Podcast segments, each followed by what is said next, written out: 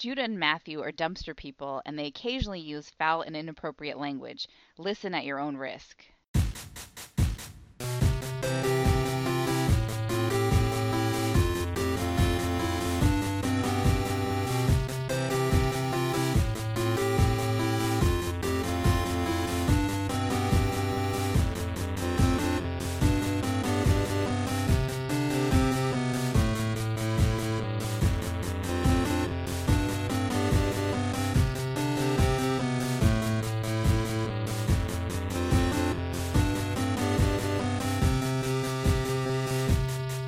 Welcome to Brother Date Star Trek's edition. I'm Matthew. I'm Judah. Uh, boy, week 81 of the never ending Star Trek project. This project is going to take even longer than the condo renovation upstairs, which just goes on and on and on. If you hear any noise during, that's what they're just banging away up there. I don't know what they're up to. Uh, probably put it in a bowling alley, and I'm sure you'll love it when they're done. God. if it's laid out like yours, there's a pretty long hall. They'd only have to knock out a couple of things to put a bowling alley in. I uh can I at least get a discount or something? I'd love to go up there and, and bowl a few fucking frames. Yeah, I would think so. I would think you would get a discount. It's insane they've been doing this for three months.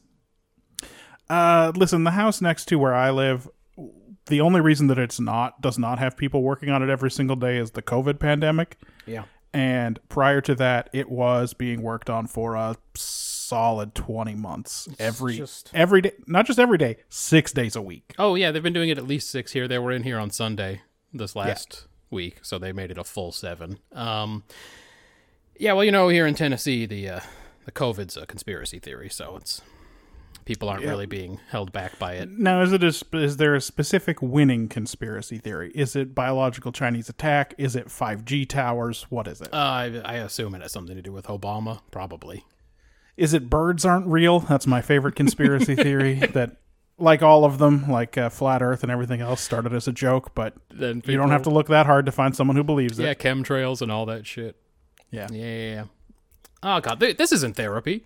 No, it's not. Sorry. And if we if we attempt to, make, we have notes from Ben this week, so if we attempt to make it therapy, we'll be back up at those five episode run times for sure. Yeah, let's try to. Last week, last time we did this with four episodes, we were at two and a half hours. Let's see if we can come in under that. Um, Uh, we'll see. all right, you know how it works. The last place last week is the one we handle first this week, which means we watched. Message in a bottle.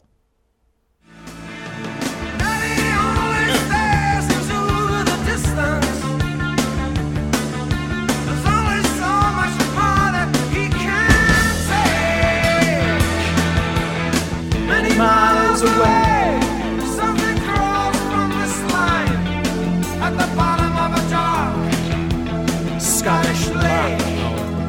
It's just, lo- it's just locking other time. So I, I only want to talk about this for about five or six minutes. Okay, good.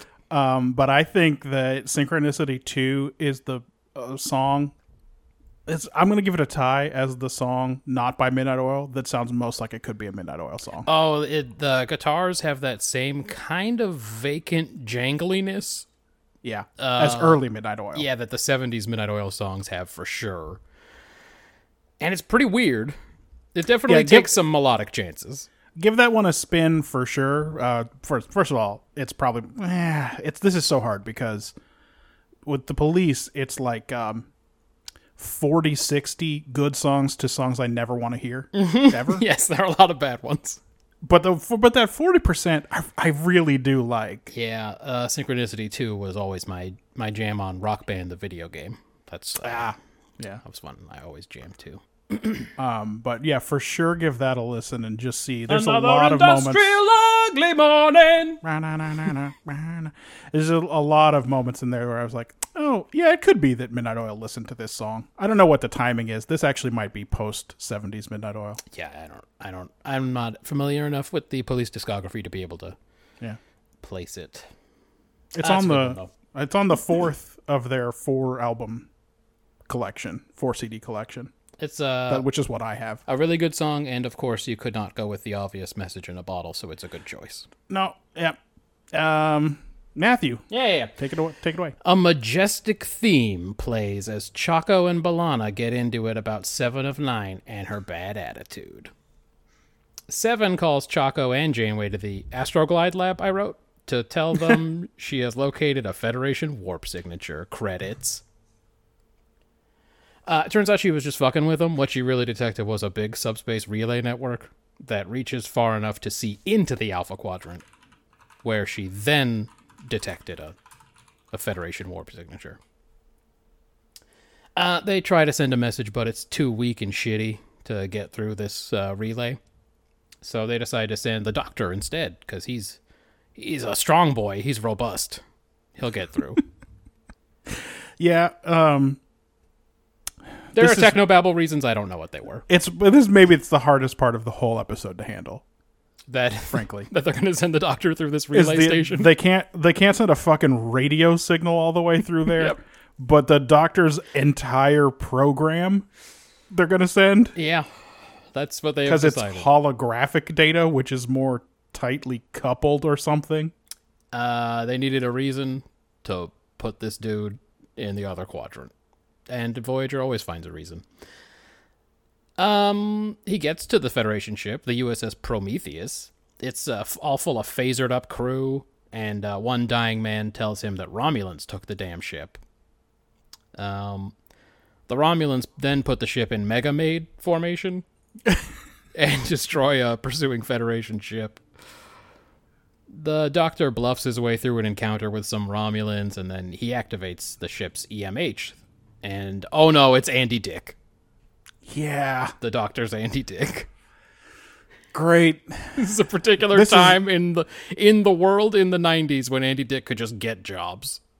This is a time when he was on NewsRadio, Yeah, but the NewsRadio DVDs with commentary hadn't come out yet. and so, no one was aware of how much he so was I hated. ass- and I assume no one in the Voyager's writer writers room knew anyone in the NewsRadio writers room. No, it's not like when a lot of those writers went to um, Frasier, and then uh, what's the name of the guy who plays Ni- Niles? David Hyde Pierce. He told the writers when he found out they were from NewsRadio, "Oh, similar palette," and they went, "Oh, he's just like he is in the show." Well, that's how they write for people, so I'm sure they didn't have any problem with that. They just probably walked around with a notepad watching him for a while and then just wrote that. Uh, anyway, yeah, Andy Dick. Welcome to the '90s. Um, so this doctor sucks and is a coward, and I guess is going to be first an impediment to Schmollis's takeover of this ship, uh, and then eventually his partner. That's what I'm guessing. Um. Meanwhile, everybody's preparing to send letters home, and even Neelix is brushing up on Earth recipes in case they find a way home like mega soon because of this this transmission, I guess. Yeah, or maybe someone from the Alpha Quadrant is going to want to know if he knows any good chili recipes. Maybe they'll just reach out to him. How much do you know about Alpha Quadrant? I'll wait. Um. Anyway, hilarious results. Lots of great Neelix stuff here. The EMHs begin their mission. They're to take back the ship, with Andy Dick crawling through the Jefferies tubes with sleepy gas, and Schmollis heading for the bridge. Uh, he gets caught very obviously trying to access one of the bridge stations in the back, so it's not going well. Back on Voyager, TP asks Harry to make a new EMH because his one morning as doctor has ruined his life. yeah. Then B'Elanna and Seven get into it again in the in the Astroglide. And while they're fighting, they get a call from um, DC's intellectual property, Bane, telling them he doesn't like people playing on his phone. Back in uh, back on the Prometheus, Schmollis is getting grilled by some Romulans, but Andy Dick gasses everybody. Schmollis tries to stop or drop the ship out of warp, but uh, he breaks a lot of stuff. Uh, think Jake and Nog flying that runabout back in season two of DS9. That's what it was like. Hey, wait a minute. I have no memory of that happening. Oh, remember they escape from the Jem'Hadar, and they have to try to fly the runabout home, and eventually that the Venture catches up Right. and gets all blowed up, and Jake Yeah. is like flying it from side, like swerving it around from side to side because he don't know how to fly it. Never. Yeah. fine. I guess I guess I remember that. That sounds like it sucked. cast your mind back to season two of DS9. Um, they detect some Romulan warbirds on their tail, so that's they're gonna have to worry about that. Meanwhile, Janeway tries to negotiate use of this subspace network. Um, And it's not going that well, so Seven shocks the guy unconscious through his panel Yep. on the other She has end. uh she's doing much better than when Data tried to get into the Borg network. yes, Data, Like these guys have got pretty bullshit security, I guess, because she got access to their shocking mechanisms. to the electroshock part of that panel. It's like one of those panels from uh, 21st century San Francisco that's just got everything in it. It's got it's got the phone and uh, you can talk to your dentist or whatever. Um, From uh, Chris no, is it Chris? What's the name of that fucker? the the guy whose office Chan- you went to? Ch- Channel 90, you know. Oh, yeah, the guy who was in charge of channel 121 or whatever. He was a Yeah. bigwig. Uh, double. Meanwhile, Harry realizes he doesn't know how to make an app. His new Doctor app straight sucks. Just shouts medical stuff at nobody in particular, like Spock from the TOS pilot. Uh, the Ramos catch up to the Prometheus, and when they can't contact their comrades, begin attacking the ship. Starfleet ships show up too, and they also attack the Prometheus because they assume it is still under Romulan control. Yeah, because it just shot up a Nebula class ship. Yeah, like 10 minutes ago, it blew one up. They heard about it. three seconds. Uh, the EMHs accidentally put the ship in uh, into that attack mode again, and they blow up all the Romulans. Finally, the Doctor comes back through the Matrix to Voyager and tells them that it was a great success, and he told Starfleet all about uh, their position in the Delta Quadrant and all that business. And uh, for once, the episode ends on a hopeful note. So, what was this episode of Star Trek Voyagers about? Yeah, Ben has it as you can be more than your programming, and your ability to grow and evolve is something innate. Um, and he gives it a five. And we're operating in the sort of the same space. I have you're capable of more than your daily routine if you just stretch out. The the cynical way I had written it was everything is easy, no one ever tries. yes. Um, so maybe. But alternately, if I said that the lesson of this episode was better to be lucky than good, there'd be plenty of evidence for that yeah. also. Like with any when you said they accidentally initiated the multi-vector attack mode hmm. and for obvious reasons you were choosing not to say it.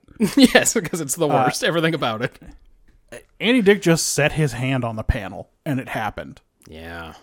Also earlier Schmollis pushed two buttons and triggered a warp core breach. Yes.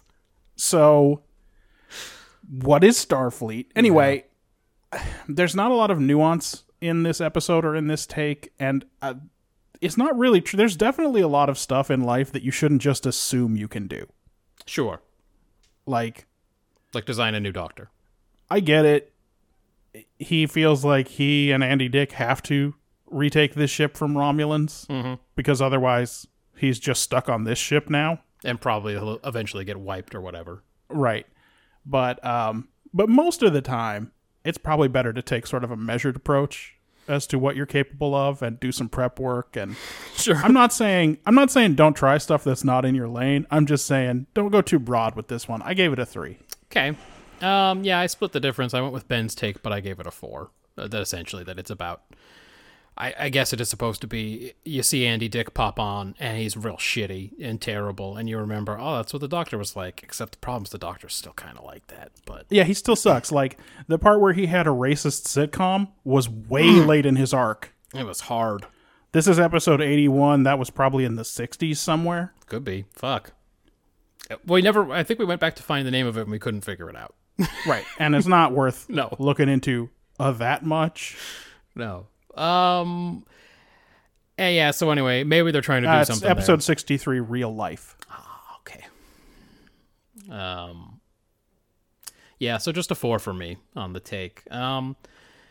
This was like a just hopping into execution. This was a weird filler episode. That I don't know why they did it this way. This is like when they had the Borg in the last frame of that one episode. Right. And you were like, what the fuck was the rest of this episode about? Fucking Pon farr? Like, what is happening? And that was like this one. It was a dumb filler episode that ends up having huge stakes for the crew and mission of Voyager, possibly. Because finally, at least they know. Someone at home knows that they are still out there and can maybe try to help bring them back or whatever. But, like, who the fuck asked for a buddy comedy with Schmullis and Andy Dick fighting Romulans? It's not good. Forget who asked it. Asked for it. Who uh, sat in on that pitch and said, "Yeah, yeah, yeah, yeah." Yeah, exactly. Um, well, at least for once, two people didn't just show up and know how to control everything, which is nice. There were times where they were looking at that LCARS and they were like, "What? What is it?" Which is what you would do in real life. For sure, but I think that's a universal translator problem. Yes, How does how does how could the LCARS possibly work for anyone? especially because then in the end of the episode, they keep accidentally touching one button and doing really important stuff, and then you go, "Maybe it's not Right. that hard. Yeah, Maybe it's really easy to do stuff." maybe the maybe the computer sort of basically knows what you're trying to do. Yeah, maybe as part of an automatic alert, that fucking multi-vector assault thing comes online, and you just push the button. Um, It's like fucking uh, Clippy pops up and it's like, it looks like you're trying to activate multi-vector assault mode. Can I help with that? And you're like, Like, yeah, yeah, yeah." yeah, Clippy, blast him, Clippy. um, I will say it was kind of nice to see it end on a happy note. Most of the time, their dumb attempt to get home or send a message to a Romulan in the future or something, uh, or the past. Was he in the past? That Romulan? Yeah, he was in the motherfucking past. Yeah. He was like 20 years in the past. Yes. And then who knows when they're going to be able to deliver the messages. So I And as we can see, things still aren't great with the Romulans at this point. Um, yeah, most of the time their dumb attempt fails miserably, but this time they actually succeeded in getting their message to Starfleet, and the episode ends in a nice way. And I thought that's not so bad. That's kind of nice. They did something right. So I gave them a four.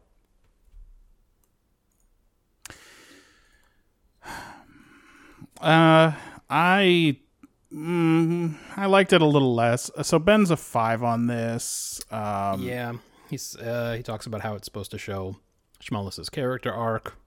Um, yeah, he says it's he's giving it points because it's not a snooze. yeah, So there's a couple of things. The C story about Tom Paris trying to convince Harry Kim to build a new EMH.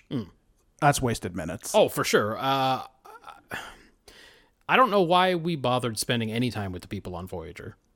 Nothing happened there except the stuff with the Hirogen, which is only going to be important later. Right. I I think if you're going to spend time on Voyager, I want to see the crew getting cautiously optimistic about contact with Earth or like maybe being afraid that this one's going to fall through. Like give me something with the emotions of the crew and not Tom Paris Yeah. never wanted to be a nurse anyway and he hates his job and now we're going to have Schmullis uh, don't worry, he's in this story too, because he's gonna fucking pop up again and just read Grey's Anatomy at you. Yeah, and Harry Kim, the biggest fucking. First of all, why did he think he could do it? And then he makes the worst attempt ever, and then goes, "I quit." Well, it's wild too because the expert on Schmullis's program is B'Elanna Torres, his girlfriend. He must have been afraid to ask her. Right. so he called Harry Kim in instead, I guess. Uh, this whole episode treats something monumental as kind of a throwaway. And uh, it's stunt casting. I think more of the episode should have been about Voyager. I thought the most interesting character moment was when Chakotay said Seven wouldn't leave Astrometrics. Like, sh- for some, it's the wrong character to have it, but it seems like she's the only one who's got any excitement about this, which it doesn't make sense because what does she give a shit about the Alpha Quadrant? Right. and all of the slapstick with uh, Andy Dick and and Picardo on the bridge It's not good. was very dumb and should be hated. I gave it a three for execution. I thought this one was mismanaged minutes, the, which is the usual story, Yeah. plus stunt casting that I didn't need. I don't. I didn't think Andy Dick was good in this. Really, No. It's not like he was he- delightfully weird. He was nothing. no. He was just um, an asshole, which sounds like it's typecasting, but he like he couldn't do any of the techno babble. Oh yeah, for sure. it sounded it all sounded completely unnatural coming out of his mouth. It was just not. Yeah. It was not good. It wasn't good. Um, some other stuff Ben pointed out was so the EMHs take power away from the life support system. Like all of Oh, it. yeah. Did they just kill all those Romulans that they knocked out? And you have to think maybe they did because we saw last week Schmollus had his hand on the fucking firing button. He was going to kill a bunch of sleepy aliens. Uh, Sh- was for sure like, listen, we have to save this one individual Romulan because do no harm. Yeah. But by the way, let's gas them. Let's gas all of them and then That- cut power to life support. That never goes wrong in a Russian movie theater. right. um, and then he wonders how much Starfleet resources could be devoted to getting Voyager Voyager back, given that they have uh, a Dominion war going on. He's a four on world building. Uh, he mentions B'Elanna's weird pregnancy cloak and uh, the Prometheus, new badass warship, super saucer sector, sector, separation. Yeah, it's not good. Like they did everything they could to, in 30 seconds, be like, "It's the most amazing thing you've ever seen in your fucking life." It Right. would blow up a hundred enterprises. And you just go, "Fuck Voyager, Jesus." It's one of these pr- tests or prototypes from a Star Trek writing team where there are no controls and they're testing 80 variables at once. Mm-hmm. And it's just like, even if it's good, how do you know what was good about it from yeah, from doing that, right? So, you know, the usual. yeah. There's no one, they hate scientists. There's no one with any scientific understanding on the staff except the science consultant. And they let him write an episode last week, and it was the lowest scoring episode in the whole project. Can't trust him. Yeah. Uh, world building, though, uh, so he was a four, but I'm as much as a five. Yep. There is, um, there's little stuff. Uh, Schmollus apparently gave himself a sweet hog for fucking. Uh, multi-vector attack mode, etc., cetera, et cetera. Uh, medical advances appear to have happened, quite a few of them in the last few years. That's weird. They haven't been away doesn't- that long. Doesn't really feel like Voyager's been out of the loop long enough for that to have happened, but you know, whatever. Yeah. Uh, the Hirogen and this relay network, they are set up as if this is going to be an ongoing issue. Yep. So we'll see. We'll see if it pays off. Um, the main thing is that this is the first time that Starfleet knows Voyager is out there, Yeah. and it's the moment where they're sort of, you know, we're about halfway through the run, and this is the moment where they're, the first moment where they kind of feel closer to the Alpha Quadrant than they have been. Kest throwing them ten thousand light years, notwithstanding. So uh, for that reason, I gave it a five. I agree. I gave it a five as well. Um, let's see. So yeah, the stuff about the Hirogen.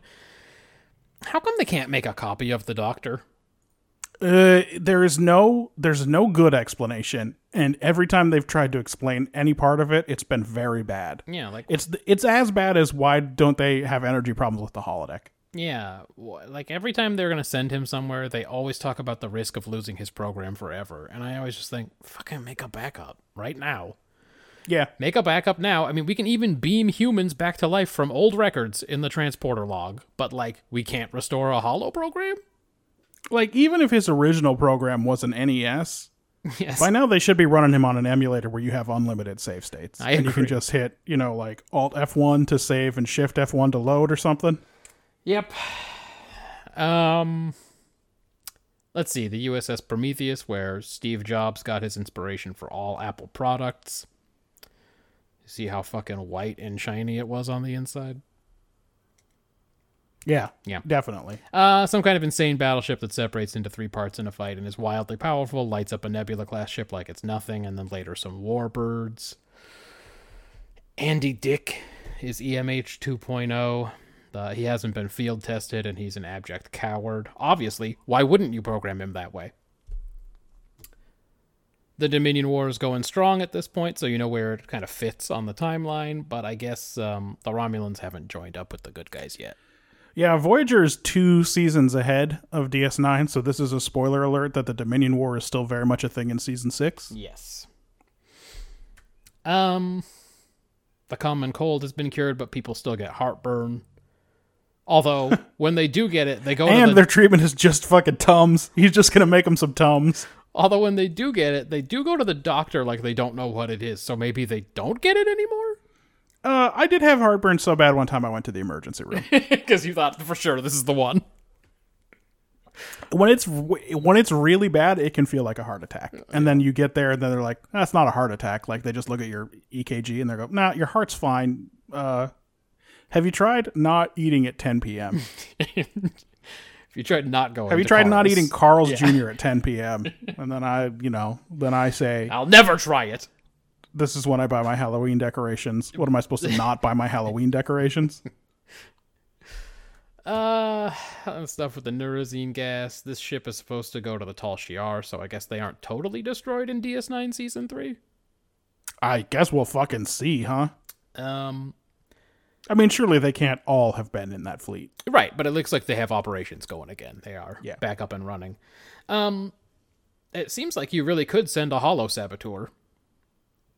'Cause- I don't know if anyone's thought of it before, but it seems like Starfleet should start making Hollow Commandos. Yeah, because like I guess they didn't even detect or it didn't send up any red flags or anything when they got that signal, and he just went in there and started dicking shit up. Um, the Voyager was declared officially lost 14 months ago, but Starfleet is finally aware of their existence and location. I agree that last point sort of changes. That's the actual big point, and it's weird how minor it is in the story. yeah, it changes at least Voyager's big picture in a certain way. And yeah, again, right at the end of the episode, just like uh just like when they revealed the Borg after fucking Vorik tried to rape B'Elanna or whatever happened in that piece of shit. Uh characterization. Um Ben gave it a four. Uh, he says he thinks it's supposed to show a character arc for Schmullis having moved from Andy Dick status to a badass commando with Harry Kim shoulder rolls. sort of. He does go through some interrogation stuff in this, and Yeah, but it's uh, because it's fucking Star Trek writers. It's all ripped off dialogue from other movies, very slightly changed. Mm-hmm. yep. Um. Anyway, he yeah he was a, a four on this. I was not as kind. I like the Choco that tells B'Elanna to shut up her stupid face in the first scene. Uh, even though she's just asking him to do his job. Yes, but I don't like her constantly complaining. So I liked it when he just went, "I don't care." like I, I don't, I don't care that you're not a fan of 709. I don't care about that. I'm gonna walk away now. Uh yeah, B'Elanna hates Seven until Seven assaults a strange new alien. Then she's back in. Well, that's because she's a Klingon and this show is racist. Yeah. Uh, Seven does not respect the traditions of the chain of command, just ordering Chakotay and Janeway and everybody else all around. Uh, Janeway is excitedly writing letters home. I guess she hasn't learned anything. Including what's probably a pretty weird letter to Mark about her weird relationship with Chakotay. Dear Mark, I see your address has changed. Will you send me a picture of my dog? I want proof of life. I just want to. I just want to see her face. Could you put today's dispatches in the picture also? I will be enhancing. I can tell we have a way to detect on your file whether it's a hollow dog, so don't try to fool me. Um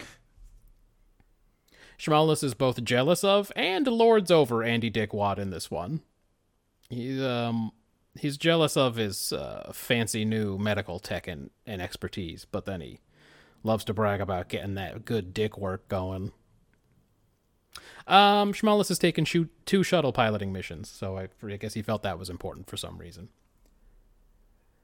TP is a shitty baby, as always, and Harry quits on his build a doctor hobby like almost right away. Yep. He just he has it read a book, and then he goes, "I don't know what else you want me to do. I taught it to read." Uh, a two for me. I liked it even one less. I gave it a one. I'm not sure if having Schmellis confront another insufferable EMH is fun. And it's also not at all clear whether he learns anything about himself from this look in the mirror. I agree. Right? Doesn't it seem like at the end they're both buddy buddy and they just talk about how great they are, Yeah, and then what a great job they did, and they're best friends, and it's not like he's not like, oh, this is how other people see me. you know what I mean? Like he could learn a thing or two. Right. Yeah. Um, seven seems to be becoming a real problem. And I don't know whether that's going to just evaporate or whether we're in for another bad boy Tom Paris was good all along arc. Ooh, that'd be fun. I'm more nervous than excited to find out. Do you mean because she's shocking aliens and ordering everybody around and everything? Yeah, kind of. Okay. Yeah, she's got Like- a bad attitude. The thing where she doesn't really understand the chain of command, that could just be a piece of character development for but like she's now she has electrocuted a man. And Janeway's kind of like, nah, I'm gonna let that one slide. That's always what Janeway's like. Yeah, Yeah, that's what we're out here to meet meet new civilizations and make first contact. And please don't shock them through their fucking panels if you can. right. Yeah. I, I also don't understand why Tom Paris, who probably spends his eight hours every day watching a ship go in a straight line, is already bored and worried about this stint in sickbay. Um, there's a lot of unmotivated shittiness from DP. Yeah. He's just kind of a dick all around. I don't understand why Harry Kim, despite saying he can't replicate the EMH, goes goes ahead and gives it a half-hearted effort, or why he has the free time to do that. It's the saddest effort I've ever seen. You'd think in the future they'd be good at some at some things like this, but he just like goes, "All right, there I uploaded all the information for medical stuff." Listen, That's I an app, it, right? That's how apps work. I thought I would like to make a, a online cribbage game so that I could play cribbage with people. Mm-hmm. And I got as far as writing the code that shuffled the deck of cards. nice. and then I was like, I'm done with this. so that part I kind of understand. Sure. But It's why just- did he think he could do it? Exactly. And then give it 14 minutes and then go, "Nah, that wasn't it." Uh, and Chakotay isn't going to help B'Elanna Torres, even though this has got to be in his fucking job description. Like on the Enterprise, it, Riker does all the personnel stuff, and maybe that's because Picard doesn't want to do it. Yeah, we've talked about it. That may just be what Riker is best suited for because he's not good at things. And also, maybe gives him an excuse to hang out with Troi. I don't know. Yeah. Like they always seem to be doing the reviews together, but uh, I thought this was not a good character outing. I gave it a one. Yep. Yep. We are generally in the same space on this one. I got a few quick hitters. Um, another very easily captured Starfleet ship. We don't know what size the Rom. We know they've got about twenty-seven Romulans on board at this point, including the one that's injured. We don't know what size their initial crew was. We don't know what ship they were on, if it got blown up. Mm-hmm. But they killed every single crewman. Yeah. Uh, did they ever say how big the crew was? Because at one point, Schmullus says that only four people were trained to fly the ship. Yeah, And I thought, I don't know. that's kinda It's a prototype. It probably has a. It doesn't have geologists and shit on board, you know. But Right. like, they don't say. Um, this Romulan must have had great intel. He knew all about this ship. He knew about the multi-vector attack mode, etc. It's almost weird he wasn't prepared for there to be another Starfleet ship nearby. yep. That's true. Simulating a microvirus causes all the ship's vents to open. The only way that makes sense to me is if someone forgot whether open was true or false when they were programming it. That's right. Exactly. They fucked it up. They did a reversey. And they just they just flipped it. Yeah. They just accidentally flipped it. And um, Ben mentioned it. I think it's probably safe to turn off life support for a little while with 27 Romulans scattered all throughout the ship. Yeah. Because, like, Yeah. You know, it takes a air long time to breathe up all that air, and probably what would happen is it would just start getting warm in there. Warm and stuffy. Yeah, um, but it would be nice if they'd even hand waved it Yeah. instead of just being like, "We could we could turn off life support. That's nothing." Yeah. And We're we're we don't need that. leaving it to me to think about whether that's safe to do for the Romulans that are there. Yeah. And then, what ship is the Prometheus? Is it a ship whose shields drop to twenty percent after one shot from a fifteen-year-old Romulan cruiser? Or is it a mega transformer that can devastate an entire task force? Yep.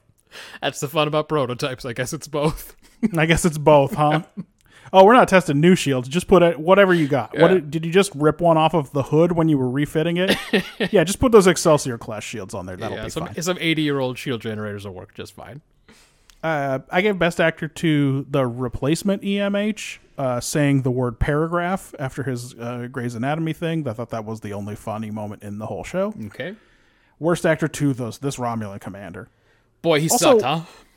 Also, I didn't write this in my quick hitters, but what are the Romulans at this point? This is not. These it was always a game of chess with them. Yeah. The weird, the weird Tomahawk double triple cross that's coming up in another episode this week. Uh-huh. Uh, these guys are just banditos now, huh? Yeah, they're just out there fucking pirating around and uh, getting their asses kicked by holograms. Yeah. Yeah, yeah. Yeah, I got some notes about that Romulan captain too. Well, uh, this is the time where you can read your quick hitter. Okay, good. Um, even Seven plays the "You better come see this" game now. She could have told Janeway or Chakotay when she called them that she's located a Federation warp signature. It would not have hurt them in any way. They didn't need to be there in person for that. But she still just calls them. If anything, it would have made them probably come down better and in a better mood. Although she apparently the- thing is that she doesn't understand that dynamic. So Nope, but at least But still. she picked up one Starfleet thing, and that's "You better come see this." it's hi- highly illogical. It's not how it's done in the collective, but still. Yeah. I could have noticed everyone doing it. I guess this is how humans do it. Uh, I also had worst actor candidate, guy who hoarsely whispers, Romulans. yeah, that guy was rough. Or Romulan captain who says, I told you to mask our warp trail, and shouts the last two words for no reason. He does have voice modulation disorder. yes, I know. How dare I say that? I'm a bigot. Pete Sampras has a very mild case. I've heard Pete Sampras talk, and he doesn't sound like that. How dare you, Tina Fey? You're a bigot, Tina Fey. Uh, at one point, Andy Dick calls security, and Schmullus covers Andy Dick's mouth and explains loudly that Romulans have taken over. Can't whoever is getting that message hear him saying that stuff? It's a good point. Is it just playing in the at the tactical station? Romulans just sitting there going, "Huh, we got some extremely dumb commandos on board." um, why does Schmullus make Andy Dick crawl through all the tubes and shit? Is it because the Romulans might detect it if they have him like materialize where he needs to go? Well, he can't materialize with the canisters, probably. Ah, that's a good point. He's got to take the canisters there physically, and I guess Schmaltz is guessing there aren't any Romulans in the Jefferies tubes. Yeah, probably not. Probably a safe guess. Um, Now, what's the worst case scenario? He finds an unexploded Chroniton torpedo down there? and then it explodes and kind of lightly injures them. Yeah. The thing didn't have much of a warhead on it. And then again, this the, the both of them look at the the fucking tactical station or whatever, and they look at it the way regular people would look at it. What the fuck is all of this? It's just ovals with numbers in them. Am I supposed to hit number seventy three? Why is number seventy three next to number nine hundred and sixty one? How does it work? this, this a fucking Sudoku? What is this? what am I supposed to do? Do I have to rearrange them? Um, Ben's quick hitter in the open. Chakotay was summoned via PA to Astrometrics, Ma- Astrometrics, and he finds out Janeway is too. Since they aren't aware that the other's been summoned, the PA system must work in a somewhat localized manner. Isn't this going through their communicators or something? Isn't that how it works when people call them? Yeah, or it's fucking playing on the speakers where it knows their communicators are. It's it's another thing that there's no good reason to uh, to spend time thinking about because it's probably not consistent. Yes, I assume that it's extremely inconsistently applied. They always hit their badge and then there's lots of questions about who can hear it and when. Um anyway, Except when they don't, when they just respond and the computer still gets it to them, it's fine. Guess hitting the badge is like it's like hitting the the little button on a traffic light hoping that the light will change. exactly. like you can keep doing it. It's fine. They'll keep putting the buttons there. Uh that man, that's it. That's that's enough Voyager. I agree because it was like 35 minutes worth, which is arguably too much. Yeah. Um, fourth place last week was Deep Space Nine. Ooh, No, sorry, third place last week was Deep Space Nine. that's right. We got to adjust. This week we watched Homefront.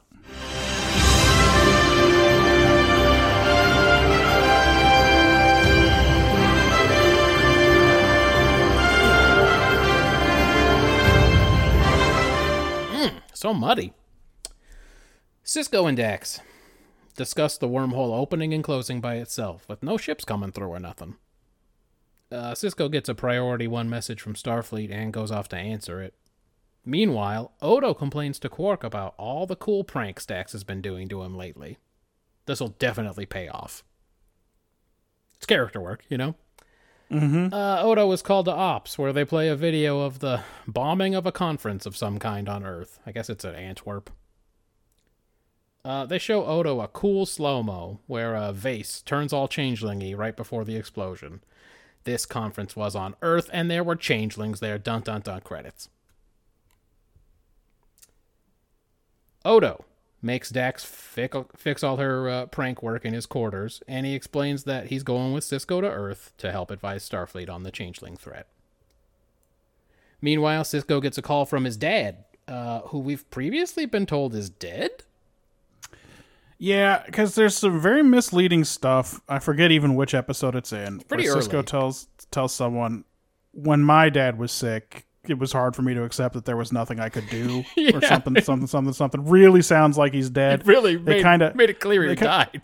they kind of retconned it in this one to make it seem like he had he did have some real bad health issues that he's not taking good care of himself Yeah. about it. but no, he's fine. He's uh, he's a fiery old Admiral Cartwright. Good old Brock Peters, Uh, anyway, Jake's going to Earth with Sisko. Brock Lesnar. Which one is it? It's definitely Brock Lesnar Okay, for sure. That would be a wild casting. so here's my dad, An 18 year old or however old he would have been, Brock Lesnar. fucking high school wrestling champ Brock Lesnar. Yeah. Um. Anyway, Jake's going to Earth with Sisko and Odo for uh, reasons, I guess, to see that school that he's always talking about in New Zealand. Uh, then we see O'Brien and Bashir playing dress up on the holodeck and just feeling ah so down about Earth's vulnerable situation. They're actually saying dialogue from the Monty Python banter sketch. It's very bad. yep. Then Kira uh, does some business and ops about wishing the it really was the prophets talking through uh, these wormhole shenanigans. All this stuff happens, and I can't figure out why because the rest of this episode has nothing to do with these people. yep. They do weird lip service towards the end where all of a sudden they remember that the wormhole's been opening and closing. But it has nothing to do with uh, Kira's crisis of faith or like anything having to do with Bashir and O'Brien. No. Odo and Sisko show up on Earth and chat with some real paranoid officers, whom I guess Sisko is already familiar with Admiral Leyton and Commander Be- Benzine, or whatever. Ben? Huh? Whatever. then Sisko goes to see his dad. They meet Cadet Nog there at, uh, at his dad's restaurant. this is why O'Brien couldn't go along. Because then he would have said, Oh shit, it's Leah Brahms. I know you.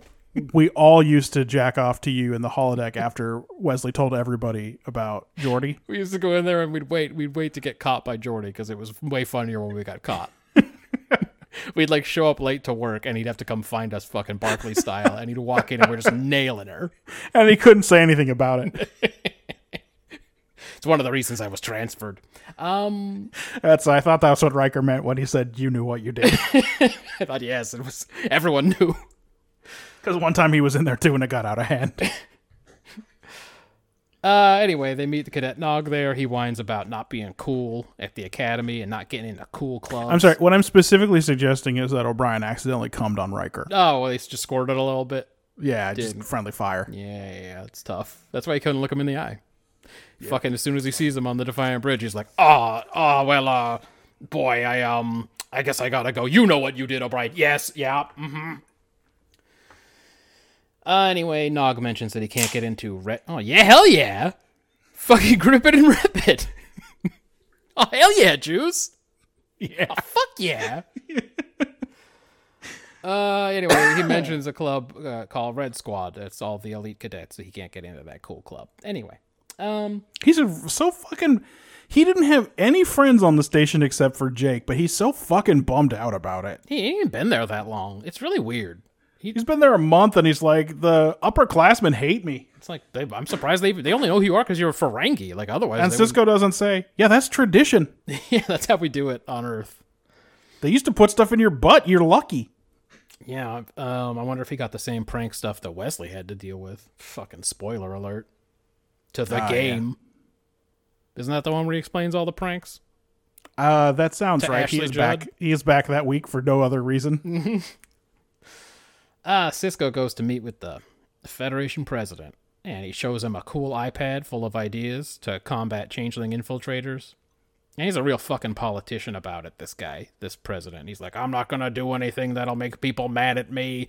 I'm running for re election soon, blah, blah, blah. Maybe the changeling got bored and left the nerve center of the Federation and went to Risa or something. You don't know.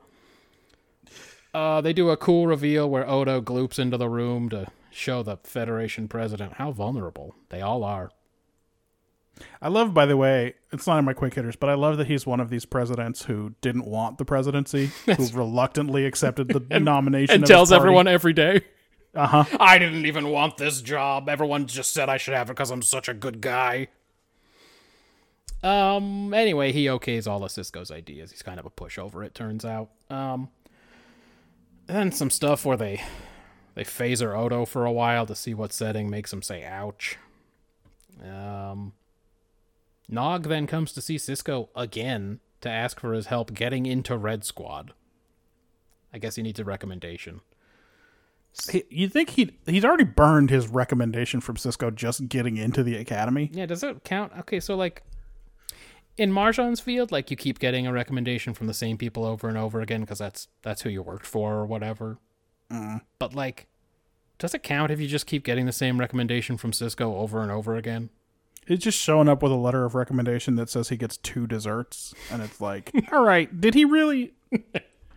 We're not obligated to honor this. I don't think this is binding. Uh, This isn't even a letter of recommendation. It just says you're a very good boy. and we agree. We really do. We do. We think you're a good boy, Nog. Some of your sexual politics are bullshit, but we you know we're trying to we're trying to be sensitive about it. But still, Come back and see us when you're a junior. Uh, then Sisko argues with his dad about the old man's health for a while. Like you said, a lot of stuff about how he's not taking care of himself. he's got to go get his vascular regeneration, or it's all fucked. Yeah, but like he, this restaurant, what's he gonna do? Yeah, he's too busy making people eat dessert they don't want. Walking around telling everyone most of the stuff on my menu is bullshit. If you don't order the There's one good thing here, good dessert item, and everyone eats it. I'm not gonna be responsible for all the bad reviews I get. I would be real excited when that speech started, and then real bummed out when he said bread pudding. it's like I guess we have to have the bread pudding, but like I'm not excited. You, y'all don't just have pie. The pie'll make you shit. All right, fine, bread pudding. hey, that's just French toast you didn't cook. it's all gloopy. Odo stops being a seagull and chats with Leyton and Benzine. Bentine? Here I have written Bentine. uh, I think it is Bentine. Okay. That's that's Leah Brahms. Um Leyton's acting pretty shitty and Odo's detective senses go off. Sure enough, this Leyton's a changeling. Uh he also escapes as a birdie. I guess he was just shoving it in their faces or something, like What do you think would have happened with that handshake if he hadn't been a changeling? would have got gloop all over him. It would have just glooped up his sleeve. Gone, oh, oh, you're what the hell? nasty. Oh, is that something you just do? you just do that to people? You just walk. You think it's cool? You can walk up to someone and gloop all over their arm. That's a real O'Brien thing to do. Don't be like that guy. like, I know I can just put this uniform top in the replicator, but nasty. I learned it from Chief O'Brien. um, I, but I apologize to everybody that I've introduced that piece of lore into this podcast. it's a little bit. It's a little bit dirty. We don't play in that space. That's not for us. We don't say sex stuff here. Not here. Anyway, I get. But what was he doing? Was he just shoving it in Odo's face? Like, haha, here I am. Because he was pretty obvious. Yeah, per commanders, uh, no one assumes that this was intentional, that this was meant to rile it up, that he was deliberately showing off for Odo. They all just go. But per Commander Sisko, he's like, well, you're the only changeling who's ever killed another changeling. He probably just super hates you. so And that's so, good enough for Odo. So he so he gave you a dirty look. Yeah. That's how he shows you.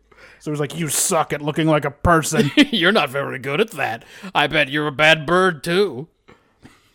Um. Anyway, the Ghostbusters get together afterward, and Leyton says a lot of borderline racist stuff about Jaresh-Inyo and whatever his name is, and um, Sisko gets a I, I really think that's it, but I didn't write it down, so. And um and Sisko gets a call from Jake saying Grandpa was arrested.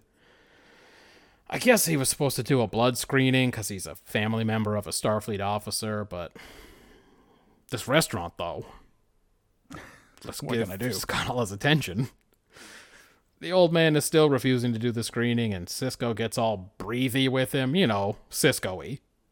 Yeah. Dad! It's the best. It's the well. It's the second best kind of Sisko. It, Clock Sisko is obviously the best Sisko. Yes, because he scrunches up his face all weird and looks crazy.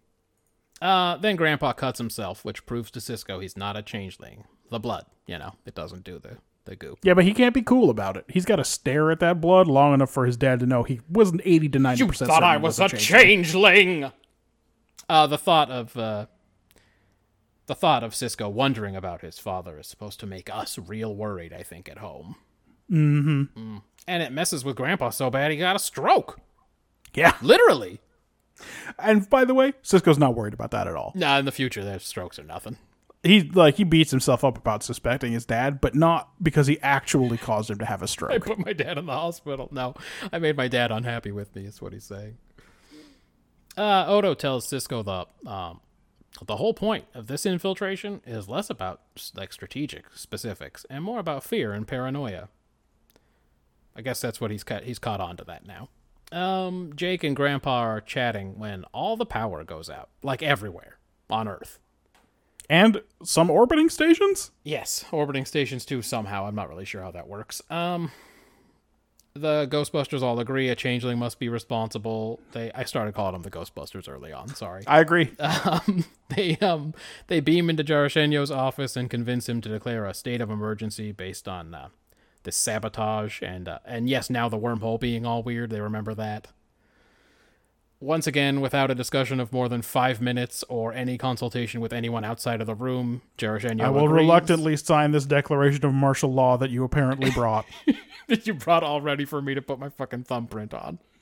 He fucking signs it on the spot, and we cut to Jake and Grandpa finding armed Starfleet personnel in the streets of New Orleans. Ooh, this would be a great time to restart that other podcast. You know, the Murder She Wrote pod. Murder We pod. Oh, because of the New Orleans Yeah, tie-in. it'd be fucking Yeah. perfect. Now's the time. Let's jump on it. Lafayette, Marquette, whatever the guy's name was. You know, the guy who took her around town. um, Lafayette Duquesne. No, Thank you. it's just as stupid. Marquette would have been good too. Uh, all right. Hey, what was this one about? Uh, uh, fear brings out the worst in people, especially if they feel alone. Okay. Odo says it about Earth, but we know it's about Sisko. Um, the real points are going to all be made in the conclusion to this because Yeah. this is a to be continued. Yes, yes, yes. Sorry. To be continued. But you know, this week we do get Sisko staring out at Paris and thinking his dad's a changeling, just to let us know what this one's about. Yeah. Like, there's there's a of course this could also be uh, whatever that dumb quote is about a little bit of liberty for a little bit of security and what you deserve. You know what I'm talking about. Yep. Yeah, yeah, Don't don't trade him. Don't trade him in. Don't trade him. Um, I don't have anything really wrong with the take. I just I think that this episode really only barely hints at it.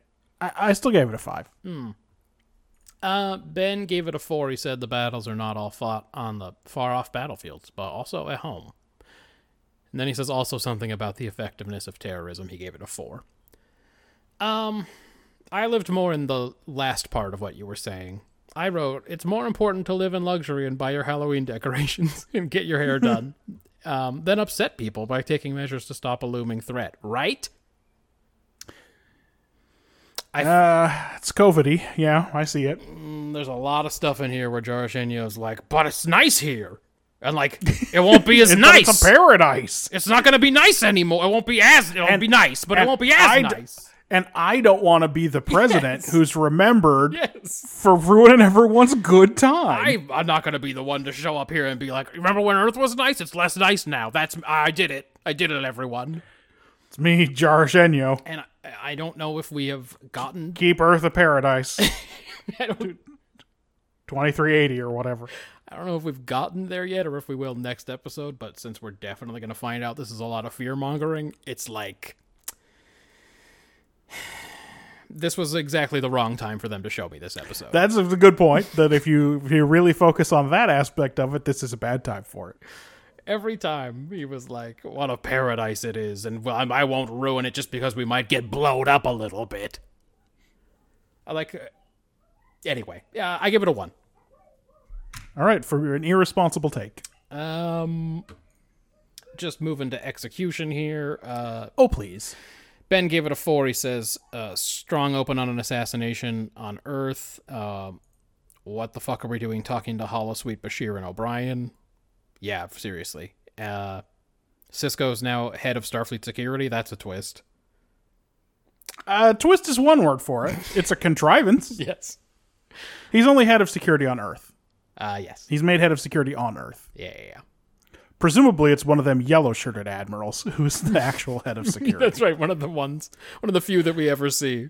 it's kind of weird that they made up this character of Leyton instead of uh, bringing that guy back. But He was he was busy. He was doing his little run on Third Rock from the Sun or whatever. That's a show that was contemporary to this, right? it feels right. I don't know if it's true. I have no idea. He also says he bets uh, Daddy Sisko was a, a changeling too. That'd be good. Now we're supposed to.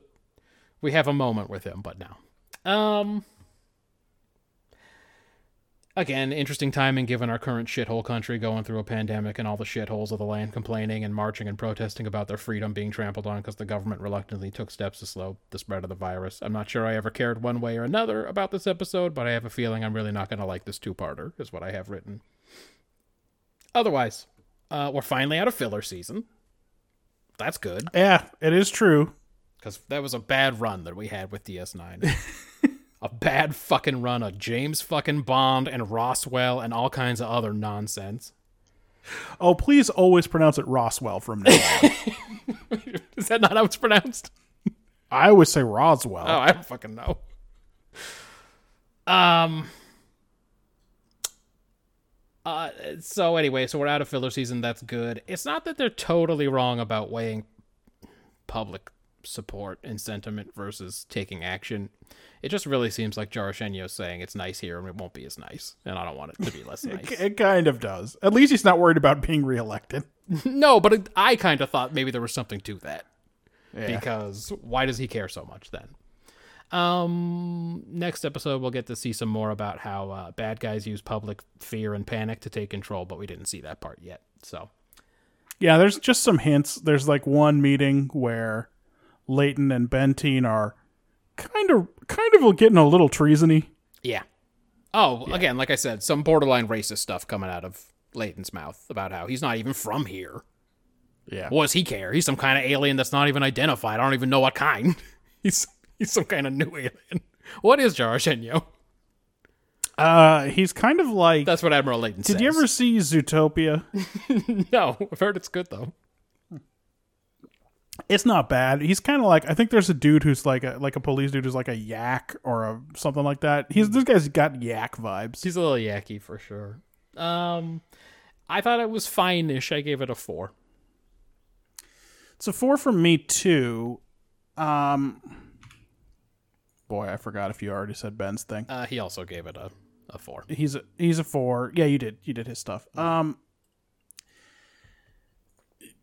we have a whole section for characterization, Yeah. so I don't want to go into it too deep. But I think uh, Odo's inconsistent characterization and Sisko's inexplicable characterization both really hurt this episode. Yeah. Um, Sisko's dad gives us a character with a non-Starfleet point of view, so that's doing interesting work. But Extremely there's a lot rare Of, too. We almost never see anything that's not Starfleet. yeah, exactly. Which is, I think, why I wanted more of it. Uh, But my problem with this character is that they do a lot of make-up family stuff. Like they're trying to make it seem like this guy's been in the show all along. Mm-hmm. Like, uh, it's not like Sheridan's dad. he talks about every you, episode. When you see him, you're like, that's the guy he's always talking about. I can't believe it's Rance Howard. it's a fucking Howard. Um, but that's that guy's name, right? Rance. It's Rance. It's Okay. Rance. He was in one of those murder she wrote too. He was in the one with Um, the, uh, uh, where they hypnotized people. Yes. Uh, it's not like that, but they do. They want to make it seem like, uh, even from that first call, where it's like, "Ah, Sisko's daddy again," instead of being like, "Was he maybe dead in season I one?" thought he was dead. I thought he was dead. Yeah, he's like, you know what's gonna happen if we go there, Dad? He's gonna make me work in the restaurant. You know the restaurant we always talk about. Yeah. Uh, yeah. It's not at all clear to me why the president of the whole federation is making all these Earth-specific decisions. Like, is there not an Earth government? But I think they didn't want to get mired in the specifics of the Earth government, and I'm kind of inclined to just say, all right.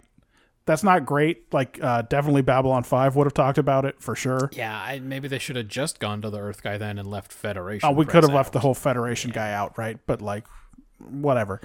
Um, so I'm inclined to give that a pass. Really, um, another bad admiral is real hackneyed. I'm sick of these fucking bad admirals. It's like real life, dude. The only way to get ahead is to be the absolute worst. Yeah. In the Federation, it is definitely true. It does seem to be the case. I think it's because you don't have to be like real career motivated if you don't want to. And so, because we see all these 60 year old ensigns. yeah. So probably What the are you talking about? They're make it, bound. probably They're the, going to get a promotion any day now. the dudes who make it to Admiral want power. That's the only explanation. Yeah. Picard's like, no, I don't want to be head of the academy. And everyone's like, cool, keep doing what you're doing. Yeah, you're doing good out there. They're not like, well, you have two choices that or retire. Um, you know, you'll always you can always count on your buddy Aaron. I'll be around. Aaron. Sorry, I'll never forget that. Um, yeah, just a four for me. And then moving into world building, Yeah. there's actually some interesting stuff that doesn't matter. Okay. like um, the great monetary collapse on Ferenginar in Quark's lifetime. Yeah. Uh, Klingons killed all of their gods, but like only in the 1300s. It was pretty recent when you think about it. Yeah. I wonder who. Um. Wonder who the figures in their history who these gods are based on were. if it's straight myth, it's pretty recent. Yeah, exactly. Like there should have been writing, right? Yeah, there should have had like some We- kind of the- accounts of who these. The Hur'q were taking artifacts back then, so Yeah, those fucking Yeah, space um, pirates.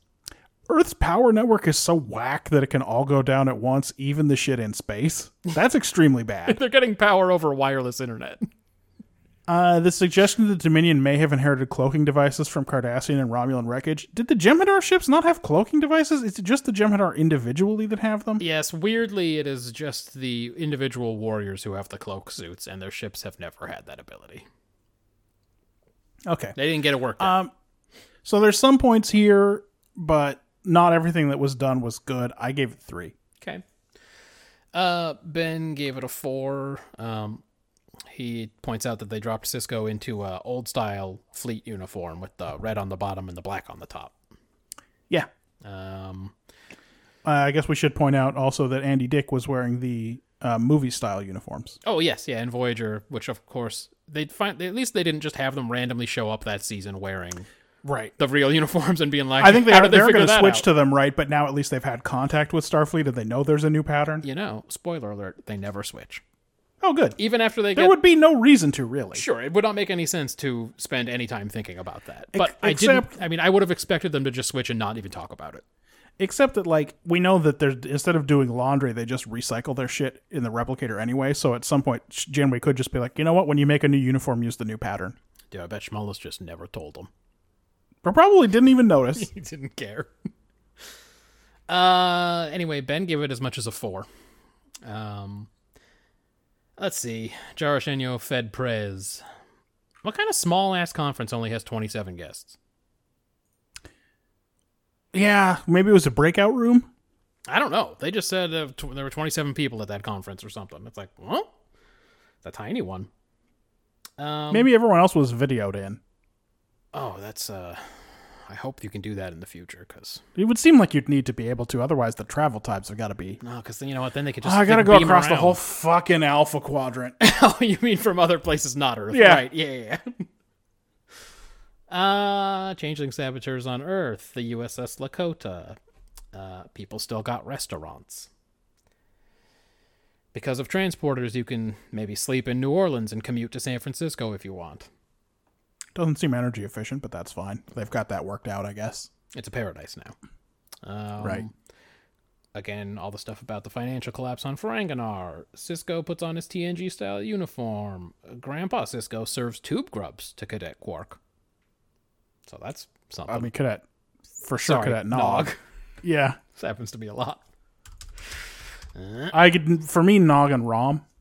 Uh, for, That's probably the same syllable length and vowel. for me, Odo and Odod. Ah, That's- I well, always confuse What are you gonna two. do? Yeah. Um. Again, is there nobody governing Earth? Why do they have to talk to the Fed Prez about this stuff? Isn't he responsible for hundreds of planets? Uh, a 3.1 on that phaser made Odo upset, so he suggests a 3.5 for hunting changelings. But I say, why not a 4 or a 5? For being real. like, what's the risk? We're going to hurt him? Yeah, like, hey, what's the level that's gonna kill him? And then, if you want, we can go below that. Yeah, but let's find that level.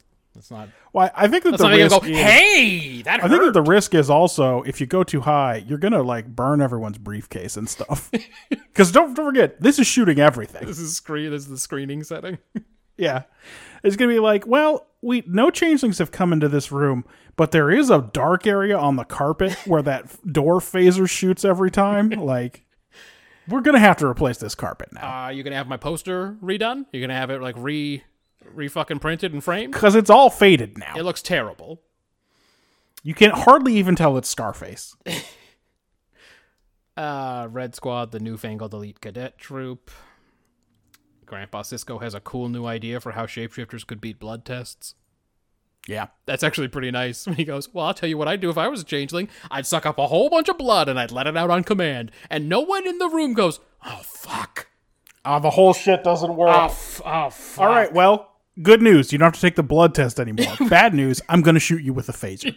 The bad news is Because that's the only other thing we've got. it's just phaser tests from now on. All right, everyone submit to your phaser test. just imagine Sisko hearing that and going, Oh, we blood tested so many fucking Klingons and Oh Cardassians God. and fucking. Oh God, Martok! Oh god, Dukat. Oh shit. no! It's just it gets real bad from there. Oh, fuck Dude, me. They all better hope that changelings cannot just hang on to some blood because fuck. that old man cracked it. Um no state of emergency has been declared on Earth in a century outside of the Borg threat. Um Sisko claims the Jem'Hadar are the most brutal and efficient warriors he's ever faced, but he hasn't really faced them not in ship to ship combat. No. Except the first meeting when he was captured while on vacation. no, and that guy, and that, instead of instead of brutal efficiency, that guy was like, "I've been to the Alpha Quadrant. I know, all about, the uh, Klingons. Klingons I've heard of, and I know about All of this. fucking Cardassians. And uh hold on, I got more. I know about Ferengi. I've Is heard you guys have a kind of a noodle soup called pho, You guys call it faux, right? It's, It's like a F. It's a PH, but it sounds like an F. but it's not. It's pho. Oh, he's saying pho. Have I been an asshole this whole time? he said, I came back, I was just with the human, and he said it was pho. You told me it was faux. I'll never forget this. Years from now, I'll wake up in the middle of the night thinking about this. If it's pronounced pho, why all the puns? the puns don't make sense. Uh, anyway, I wonder what he bases this opinion on other than trying to sound scary in this meeting. Um, I gave it as much as a five, just for general, general scary universe building stuff. Characterization. Uh, yeah. Uh, Morn doesn't get Quark's humor. Morn counts, man. Uh, he for sure does. He's never says anything, but he counts. Um, Odo doesn't respond. Dax would 100% fuck him, and also he counts. That's right. Odo doesn't respond well to cool pranks. He also doesn't believe in luck. Only justice! His uh, detective senses act up in this one, so he's still got those. Odo agrees with Sisko that there are times he wishes they'd never found the changelings. Dax loves pranking Odo. What is happening? Yeah. uh, neighbors are playing outside. Okay. Are they just looking at you? Do you have those shades open and everything? You just got looking out there? No, they can't see me. Okay. They don't know what I'm doing. Okay. I Uh, uh, ga- I gave them my uh, my old GameCube oh, nice. Yeah, you in a couple of games, yeah. and now they're Twitch streamers Whoa. as a really? family. Yeah, That's creepy. But Twitch streaming GameCube, huh? yeah, yeah. They're just bas- basically they're they're mainly Twitch streaming Double Dash. I think No, that's a good game. it's a good game. Um, Sisko's dad runs a restaurant in New Orleans and is not dead. I guess that's a Sisko note. Jake doesn't want to work in Grandpa Sisko's restaurant. Sisko thinks it's hilarious. There's a lot of real good banter in the beginning. Ah, Sisko's worried about his cranky dad. It sounds like um, there's no Starfleet in their family history before Ben. He's the first. Um, O'Brien and Bashir play Battle of Britain in the holodeck, apparently often enough that Quark knows all the lingo. Yep. They're real depressed about Earth, though. Uh, Bashir weirdly, frantically tells Odo he doesn't need to look anybody up on Earth for him. Yeah. If I almost want to give it characterization points for something that is coming in his backstory. Uh, Like, are they are they building something? Is that some? It's kind of J. Michael Straczynski esque for sure. I was like, what the fuck was that? Because O'Brien asks Odo to take a look on his parents. He's got heat on it, and it could be that at this point that's all they had is that we don't know. We haven't written yet why, but for some reason Bashir doesn't want him to look anyone up. Yeah, I think I think O'Brien says, "Look in on my parents when you're on Earth," and Odo's like, "What about you, Doctor Bashir? Anybody you want me to look up?" And she's like, "Uh, no, no, no, no, no, though, no, No, no, no, no, no, no, no, no, no. I never been to Earth. I never been there, so I wouldn't. Why would you? Why would you? You're an asshole, and I gotta go." Um. Uh, Quark felt helpless during the great financial collapse on Ferenginar. We already talked about that. Kira, who I guess is still on the show, is depressed that it probably isn't the prophets communicating by opening up the wormhole all weird.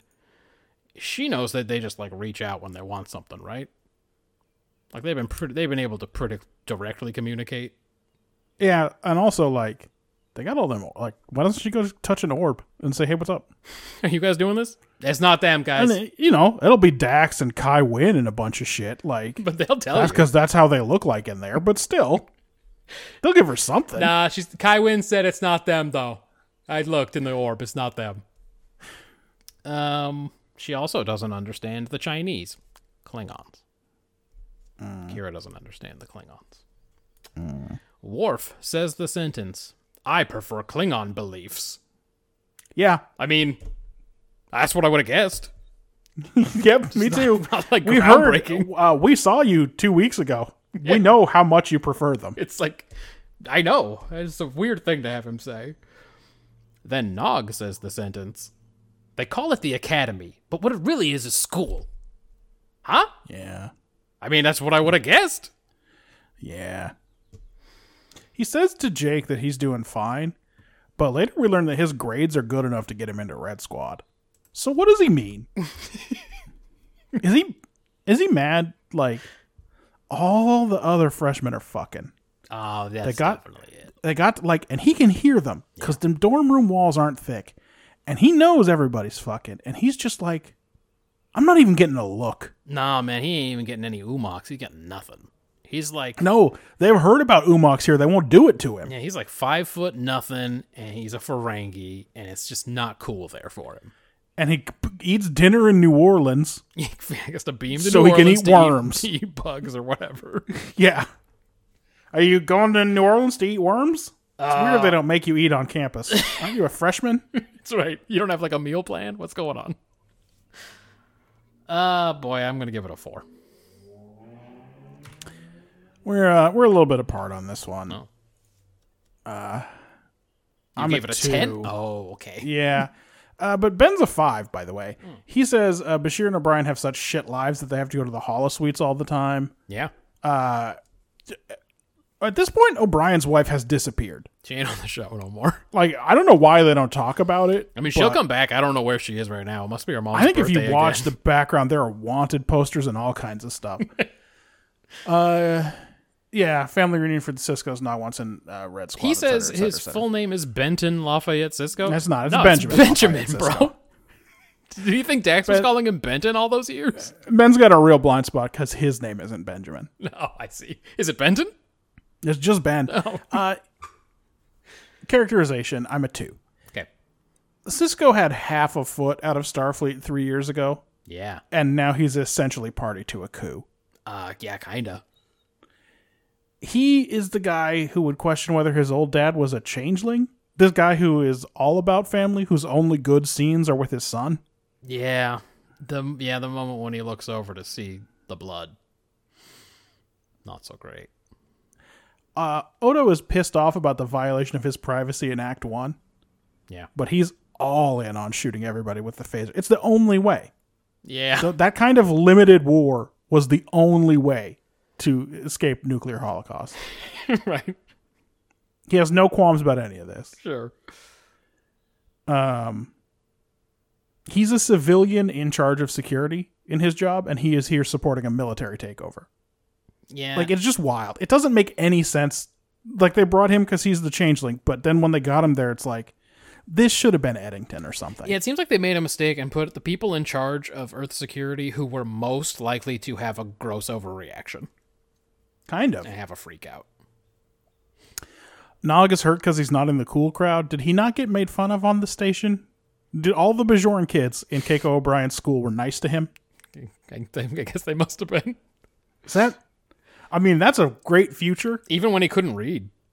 You could see it on uh, on Picard's Enterprise, where all the kids were nice to the Ferengi kid, but the just the shitty Bajoran kids on Deep Space Nine, Yeah. they should have been shitty. I mean, we know those kids who had ended up having to go to Draylon or wherever they ended up. They didn't like him very much. Yeah, those guys sucked. Yeah.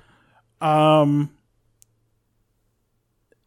Yeah. I, so again, I thought that they did the characterization work in this episode doesn't make any sense. I gave it a two. Okay. All right. Uh, well, quick ones then. Time index five nine eleven. You say That's right. 9-11. Yes, They pre- they predicted it because it was an inside job. that's right. Uh, big yuck to this watered down Monty Python sketch about World War II flyboys. Yeah. Uh, it's it's not one of the funnier Monty Python sketches No. where the guy's constantly like, I just can't keep up with this banter, and make it makes them repeat it over and over again. Makes you and wonder but if- when they're not even doing the joke, it's just an homage to this mediocre sketch. It's like, well, how about the one where the blancmanges from outer space take over, uh, turn everyone into Scotsmen so they can win Wimbledon? That's right. How about let's do that one? Yeah, it makes you wonder if uh, either uh, Colm Meaney or um, Siddick Alfredo, I always call him, whether whether one of them pitched this like joke, Monty Python too much? pitched this yeah. joke and didn't credit it to Monty Python or something. Yeah. Um, I got ten bucks. Says Admiral Leyton has an old man's fantasies about Benteen here. Oh yeah, for sure. Yes, yes, yes. we know that's how Starfleet admirals roll. Yes, just an old man's fantasy. Oh, it shattered Marjan's world. Uh, She yeah, was, that was so her, happy that he was being a good mentor and giving a that woman was a her chance. Chili Peppers moment. That's yeah. right, exactly. The balls on Nog just started going to Sisko's dad's restaurant. Like, I know your son. Yeah. Give me tube grubs. Why don't you go f- dig in the garden and find me some fucking worms? Buy them from the Ferengis with money you don't have, and also I don't have any money. I can't pay you. You have to go do it. Hey, old man, give me some fucking bugs. Call Moogie. She can get you tube grubs right from our cellar. That's right. What? What do you mean it costs money to ship it here? How does the I don't understand work? economics. Yeah. Uh, after Odo popped up in front of the president, I just wanted it to be that Jet Li movie where he goes to assassinate Qin Shi Huang or whatever. Oh man, that's a The hero? Is that Hero, hero? I can never remember, but that's uh, movie's so legit. I want to watch that. It's a good The movie. movie is so fucking legit. He has to get he has to get within ten paces because he's perfected a special move that is hundred percent lethal within ten paces. Yeah. Uh, colorful Rashomon. I guess we could call that movie also. Yes, because we were at the point where the guy, whatever his name is, Zhang Yimou, is definitely becoming much more interested in colors than in Yes. movies.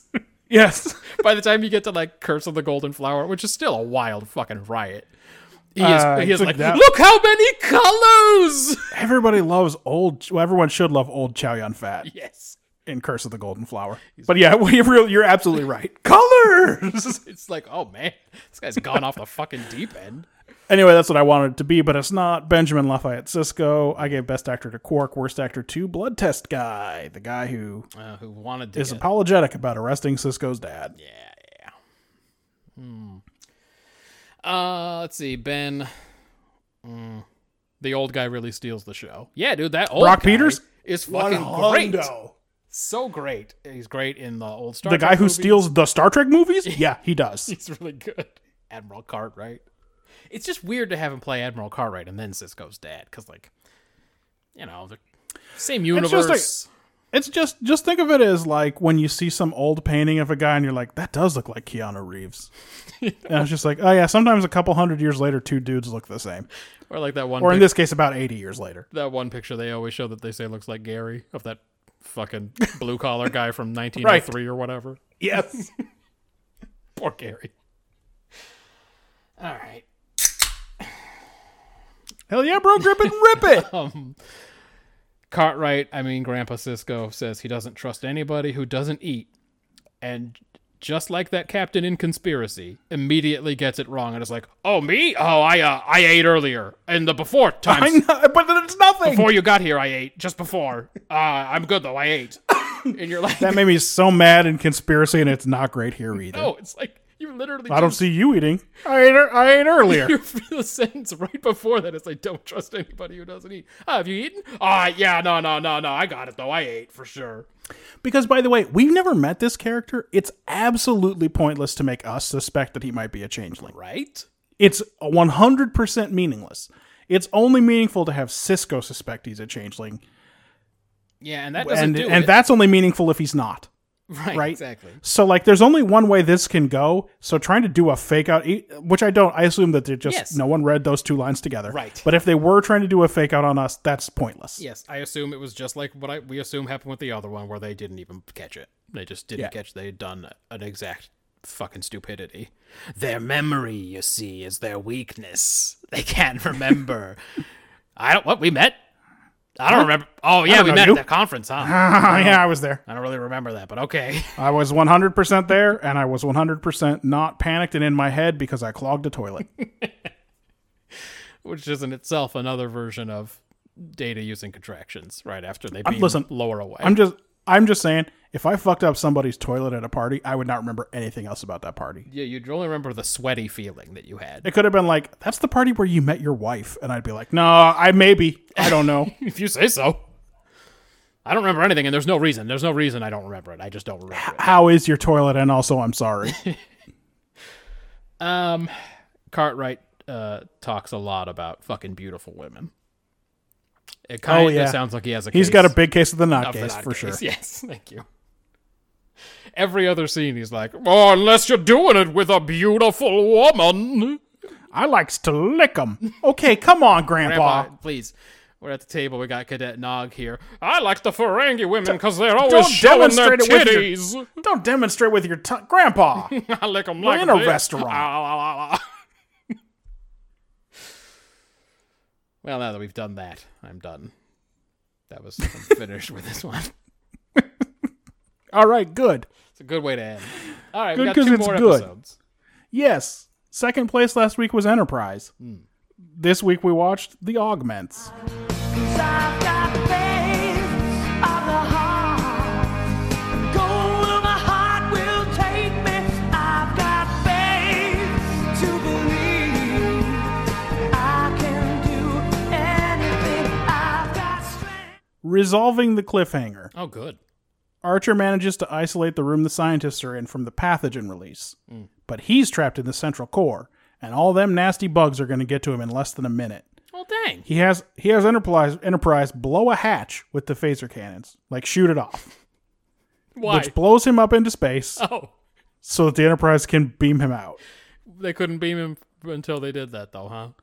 They get him fucking instantaneously, but don't worry, he's still covered in frost and has bad bloodshot eyes. That's what happens when you go to space. You just get a bit frosty Yeah. when you do a Superman through space.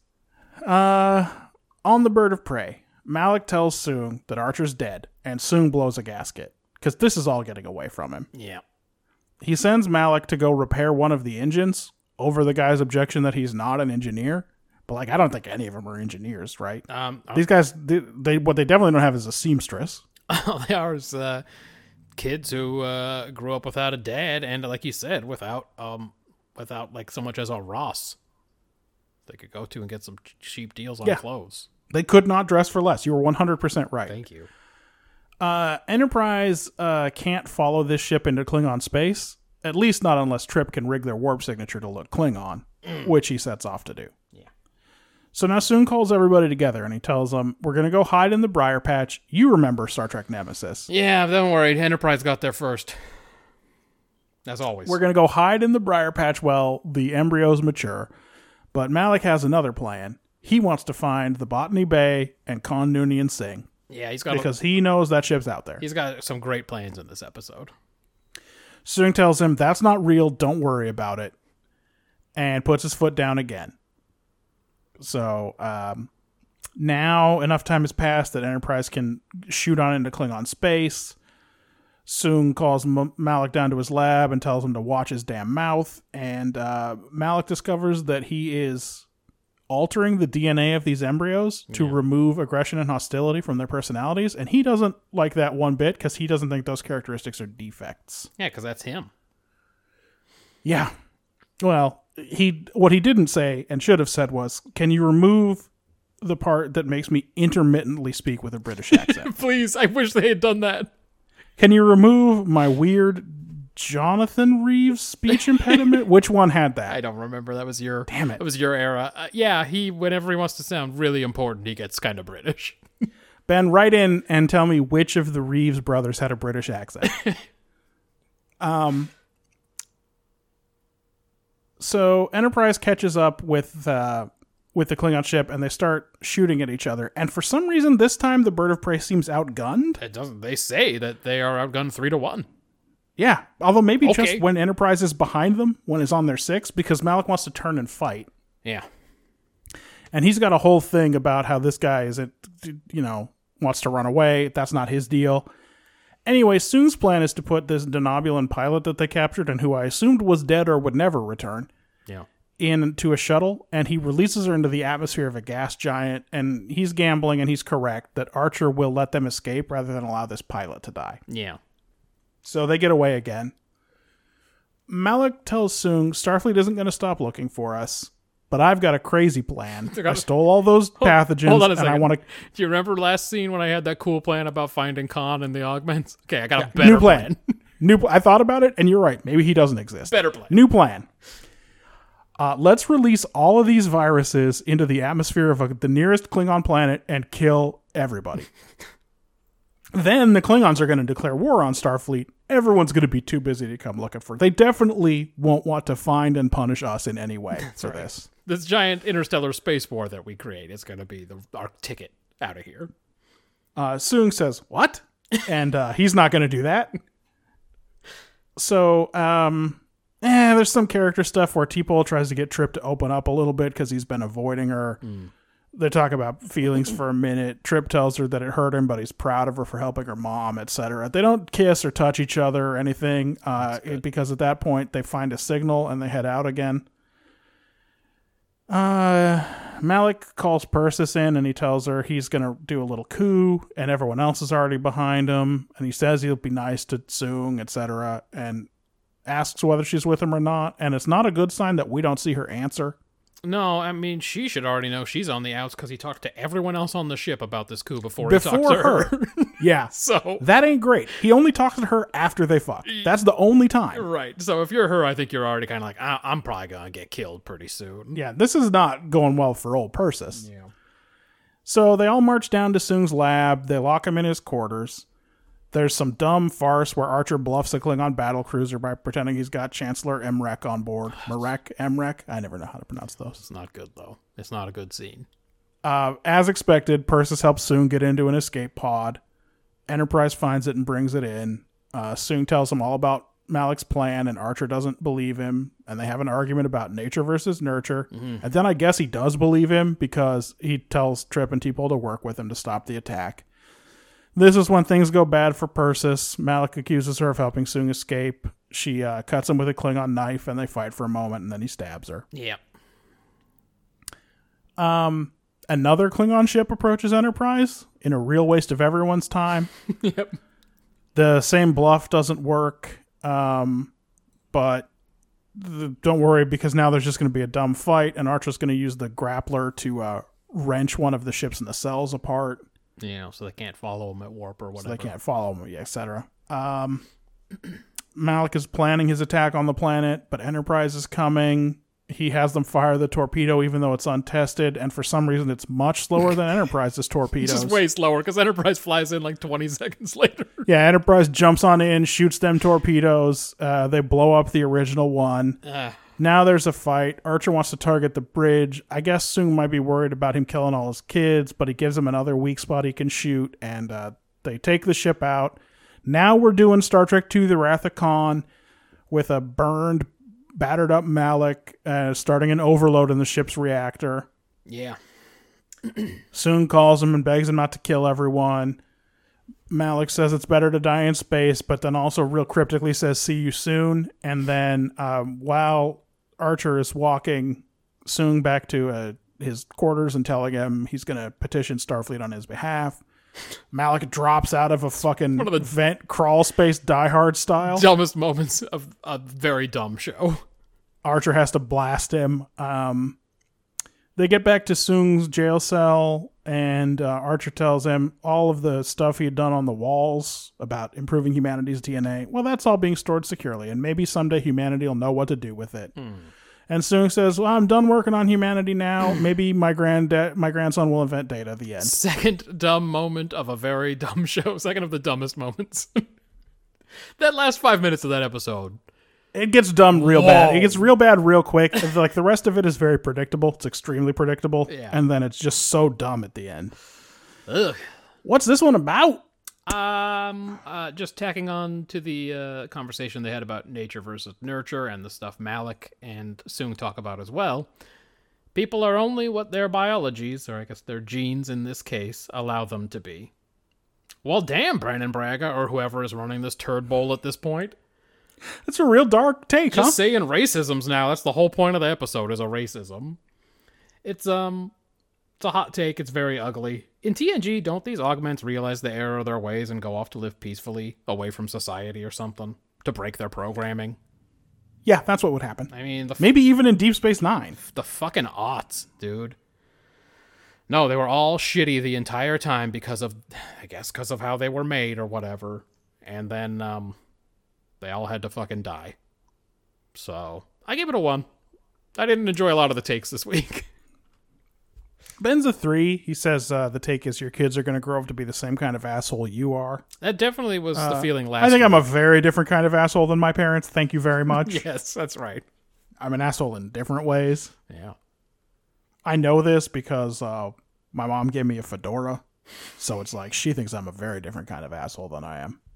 She got us she got us both hats that time. She got me a shirt. I'm sure I've done this already. It's not says- therapy. that says, I can explain it to you, but I can't understand it for you. As if I would wear. Yeah, that's fine. Okay, she got me a shirt that said I let the dogs out.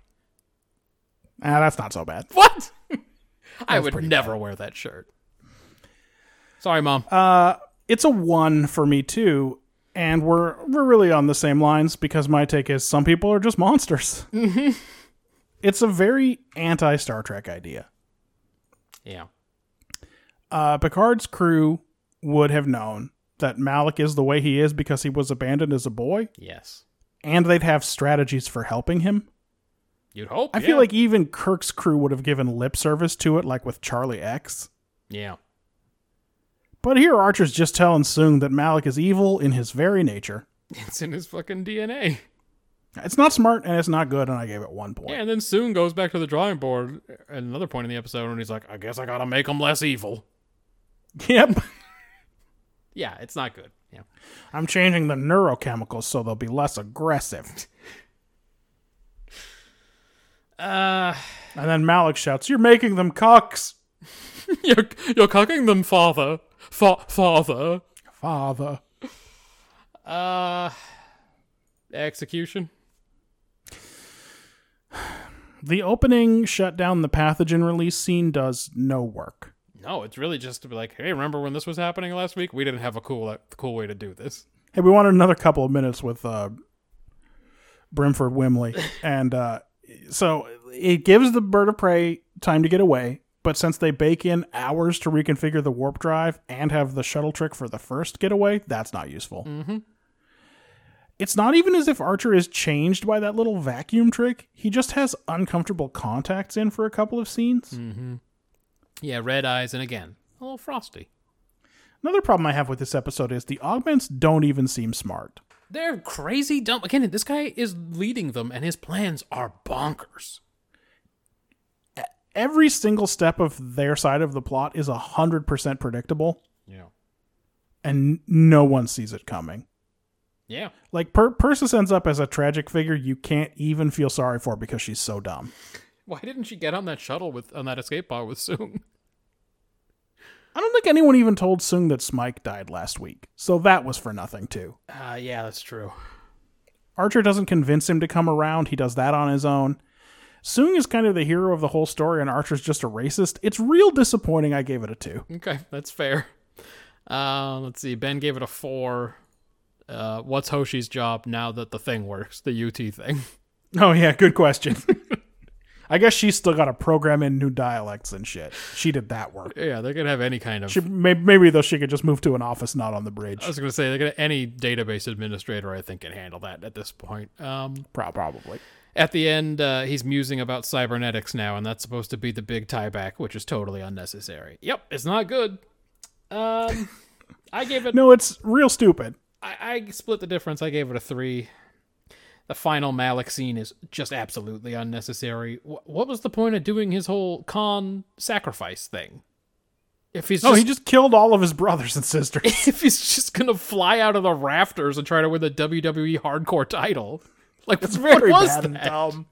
When that happened, I just laughed out loud. Like, what am I watching? Why didn't he bring a couple other than boys to try to take over Enterprise then? It's so dumb. And then that last scene where Soong decides to go into cybernetics, like, look, it was dumb that we had to meet any of Soong's relatives for any reason. But then to have this guy be like, I'm gonna begin the work on data, is just so hacky that I could throw up and shit at the same time. like, honestly, I was pretty neutral on this episode until the last five minutes, and then they did such hateable work. It really got dramatically worse at the end. Yeah, three for me. It's kind of like seeing Soong figure out that he's been wrong and having to deal with those kids and, and stuff like that. That's the sort of redemption part that you want. Like, that's mm-hmm. the part where this guy is learning that genetic engineering is wrong or that there's no inherent moral superiority in people who are intellectually, or whatever, right? So, that part, like, this episode could have been fairly satisfying just to see the turn Yep.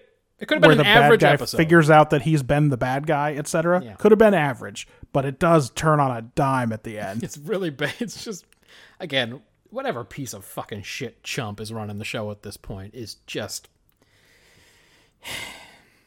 Manny Coto. Thank you. If that's who it is, he needs to. He needed to eat hundred dicks. Um. World building. Ben gave it a three. He says apparently Enterprise is three times as strong as a standard K'Vort. Um, this is clearly some kind of early bird of prey, and it's not a, not a K'Vort. It's not even a B'rel. No, Let's it's, it's uh, get it together. it's- It is some kind of Klingon bird of prey that is era specific. But uh, yeah, we've definitely been led to believe the Klingons are just uh, way better. But I guess not these two ships. Um, I also had it as a three. Archer Superman's into space and ends up all frosty. So whatever was happening there.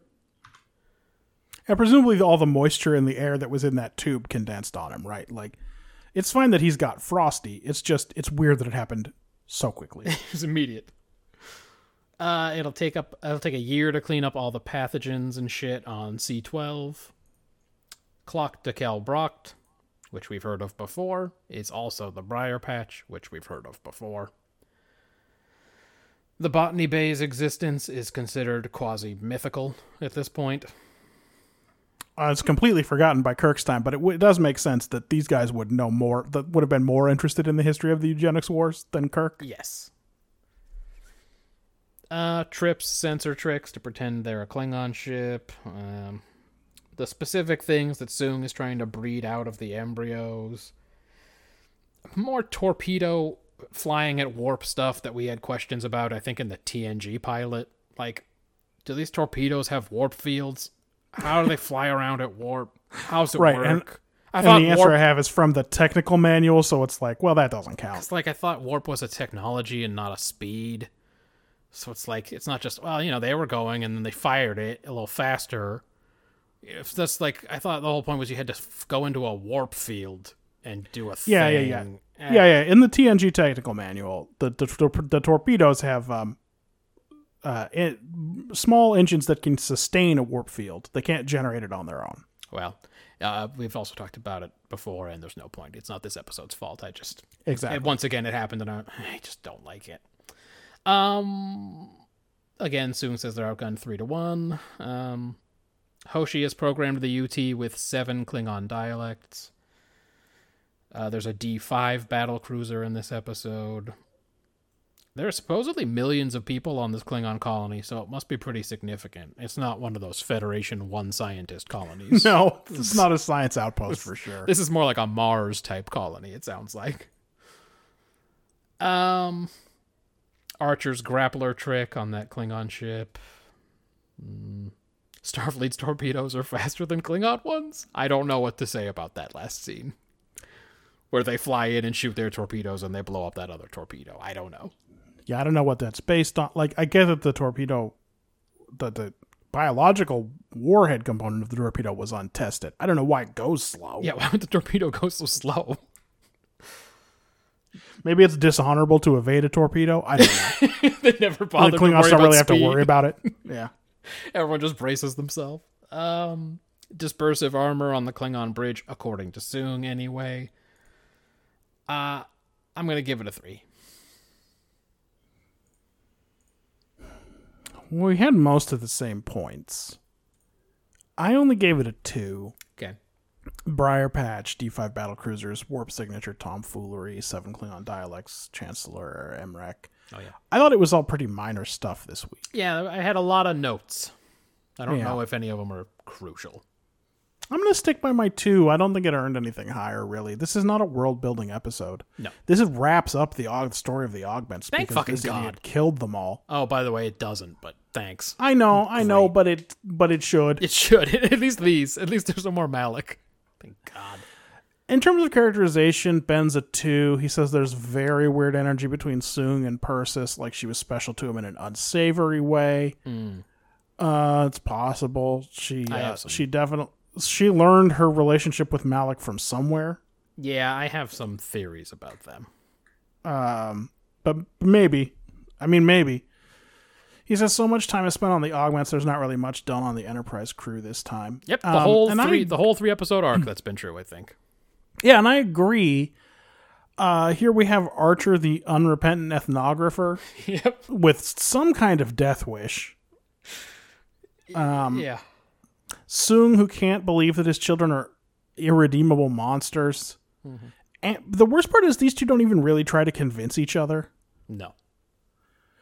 Everything on the augment ship is idiotic. Uh, Trip and T'Pol are running a very slow burn on whatever's going to happen with their relationship, Oh, and no one else is in it. It's been going for so long, though. Can we just, if we're not gonna do a thing where they get together, can we just like not anymore? Are they gonna get together now, or are we gonna like just do this for fifteen more episodes? You know, it's like even if what they, even if this was going to be a thing where, in some kind of intelligent way, they just settled into a deep friendship or something, that'd be fine. too. I just have no confidence that next week they're not going to be rubbing oil on each other. Mhm. Yeah. Um, I gave it as much as a four because again, there's some redemptive stuff with Soong, and by the third episode, he's a character, I guess. yeah. But um, I really, if someone said this was a one or a two, I don't think I'd have a strong argument against it. Yeah, I ended up on a three. Um, so I guess Archer has the technical skill to do all this jury rigging in this first scene where he's trying to save the station. Archer was not a convincing Klingon. He still sounded like he might cry. Yeah, Just he really did. Like that other Klingon should have said, "Is everything okay, buddy?" You seem like you're having a hard time. Is the Chancellor really being a dick to you? I've heard he can be tough. Here's a real ball. He'll be off your ship soon enough. Don't worry. You don't worry about it, little buddy. You're gonna get through this. It gets better. Qapla'. I mean it. I mean it, buddy. I know we say that all the time, but I mean it. Yeah, never more than now. God. And then he hangs up and he's to his crew. He's just like, God, did you hear that? Jesus. You ever hear somebody who hates their job that much? That guy's shopping for a rope. Also, his uh, grappler trick is probably not going to win him any praise in the Empire. That all that fake surrender business. Yeah. That sounds like something they'll hold against him and Starfleet. And they already yeah, hate you wouldn't him. think it'd give him a good impression of them, but They I don't know. They gotta they gotta go through so much in the next seventy years to get to the gold LeMay Fu Manchu mustache guys we're gonna know. yes, They may not have too much time to think about this. this is true. Uh, Soong is pissed about Archer dying when he thinks that happened. Whether it's because he liked Archer or he knows Starfleet is going to double their efforts to catch him or whatever. Um, uh, you know, you can't kill fucking galactic heroes and shit. Um, Soong is frustrated that nobody believes him late in this one. Like when he gets taken over to Enterprise and he's trying to tell them what the plan is. But like Bill McNeil, he's widely considered to be an inveterate liar, and rightly so. he should realize that about himself. Uh, Malik sucks. He wants to lead, but he has no ideas. He feels superior as an augment, but questions Soong making changes to the embryos. He just, um, he doesn't have his shit figured out. Again, the great plan he settles on is to kill everybody on one world and create a massive interstellar war. Yeah. He doesn't deserve the con treatment he gets at the end, but it doesn't matter because then he he just again he just comes fucking flying off the top rope. Uh, Trip's parents live in Mississippi now, so that tracks. Well, if there's anywhere that could be a downgrade, where did he say they were before? Sarasota? Something like that. yeah. Uh, at least Trip for one minute seemed kinda cool when he said he was proud of her, but then he immediately became kinda petulant again with his "It's for the best, we never would have made it anyway" shit that he starts Yeah. doing.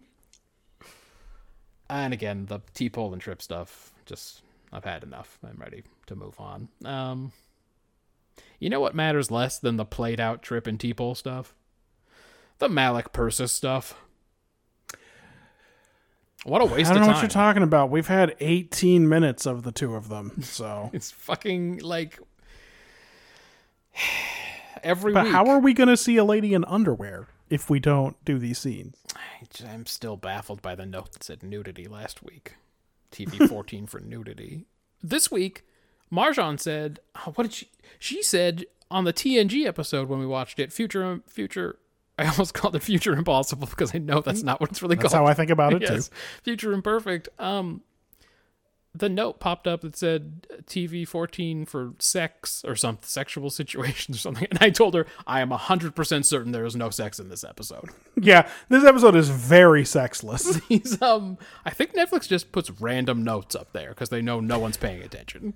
There's like a weird, sad moment between old Troi and Riker they look at each other. where other. she's like, I, I, you know, I left the ship after you got engaged to Minuet or whatever. And the- it's like that. I guess that's pretty sexy. in the, in the parade of bad news she gives him. yeah. All right, well then at least I'll get to meet my wife, right? That's, that sounds pretty good. Oh well, uh, mm, Oh, boy. I don't know why we're doing this. We're going to talk about this in a minute. Sorry. I Hey, just, you know about shuttles? You remember that time I crashed and I was totally okay? you think this is going to be good news? The next thing that comes after that question? Yeah. Uh, Persis has kind of a daddy's girl thing going here with Soong. Little, a little bit. They're all supposed to be like his kids, but it's clear she's the favorite and that she likes him more than the others do too. But it's hard to think of all of them as your children when they won't stop fucking each other and murdering each other. So you probably do have to pick a favorite. He's definitely unhappy about the murdering, and I think he has been sensible enough not to ask about any fucking. Because he left them there and they grew like up. he doesn't. He gets it. They all went through puberty, but he doesn't want to know. That's right. But like, if you know that kind of shit's going on, you you probably just pick one and go, "This one's my kid," and the other ones are just around my kid. Because My kids, friends. that's right. Because I, uh, it can't all be my kids if they're if there's penetration. That's that's a rule. that is that is the rule. no two of your children may penetrate. You know, some people say I won't be a good parent, but I think I got to figure it figured out. I think you've got the basics down at, at the very least. Yeah. Uh, yeah. So it ended up as a uh, a three for me. I do have some quick ones. Oh, I'd love to hear them. Is Governor Clag our Clag's great great granddaddy or whatever? One assumes Of course he is. That's the only way. This is, it. and this dude, he's a whole governor, so you know he doesn't wait. Oh no, yeah. um. As always, despite all the translator business, Qapla' is translated as Qapla'. Sorry, Yep. sorry, sorry. Shouldn't Yep. even talk about it. And by the way, if he had said success and then Archer had said success, I think we both would have thought that was cool. Yep, you don't have to do the Klingon bit. Uh, yet again, you can be sure that this, uh, whoever was directing this thing had an ice cube jockey to ping Persis out before her bed. Hundred percent. Unbelievable. Unless she went to the same person T'Pol went to, there's no way she should be that pinged out. Fucking Enterprise, dude. All right, so this is your heroic fight and death scene. So ping let's of just rub them up. Yeah. God. You know, just like last time, same treatment. Unbelievable. Uh, no quick hitters from Ben. What about you? Just a few. The um, bloodshot eyes from the vacuum exposure is actually a much better effect than most Star Trek injuries. Uh, yeah. Like it both looks real and it's gruesome. He looked pretty fucked up. He looked like he'd been pepper sprayed. I knew this show wouldn't be able to avoid mentioning Khan. Yeah. I have made peace with that. yeah. But why did they have to drag the Briar Patch into this? Because of why? M. F. Murray Abraham, the real F. Murray Abraham, M. M. Furry Abraham? not M. have- not M. Furry. M. Furry's the one in this show. Oh, that's F. right. Murray's the real F. deal. Yeah. Uh, just why remind us that those movies existed. no, they're not good. That one in particular is the second worst. if that's how Klingon ships' escape pods work, uh, it seems like they could probably only launch one at a time. Doesn't seem like a good design. You'd hate to be the guy fifth in line I know. for, for taxiing out to that escape pod. It had a nice little joystick setup, though. Archer's a full-on phrenologist here. Tells Soong that he had a chance to observe the ridges on Malik's head, and he knows that he has big capacity for evil. And I hate everything about the end of this episode. I give Best Actor to Brilford Wimley and Worst Actor to the hacker from last week who's on torpedo duty this week. Yeah. Yes. Hard to disagree. All right, we got one more, right?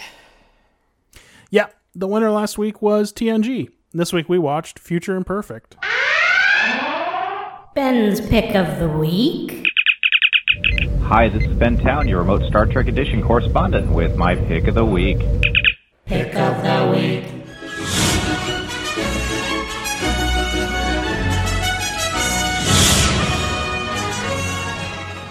Even playing those two clips back to back, it's still shorter than any worst episode clip that I've ever made. That's true. Yeah. Well, the TNG clip is very short. yeah.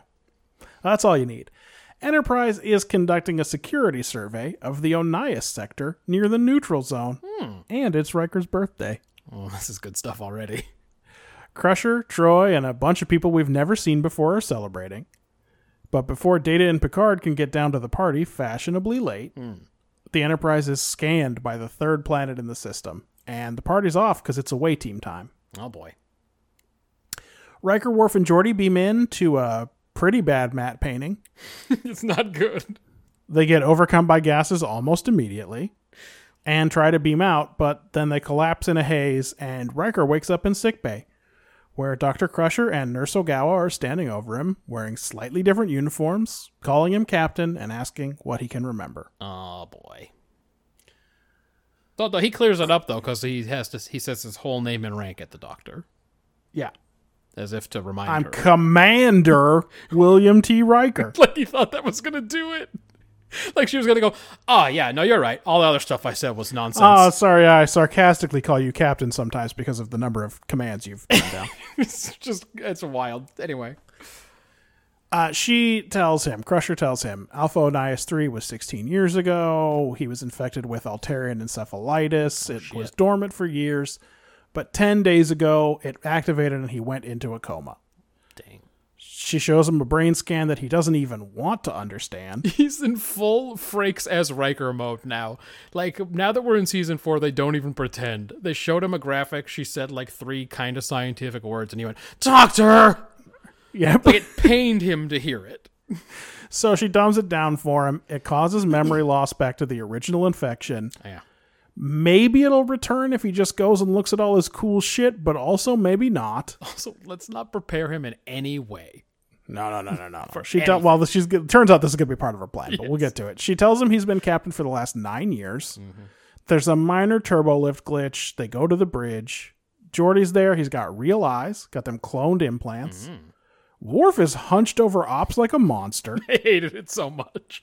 and Data has a red shirt. Hated that too. Uh, Warbird uncloaks, and Riker calls for red alert, but it's just the DCs. Oh, you dummy, you idiot. Yeah, why doesn't he know better? Maybe someone should have told him anything.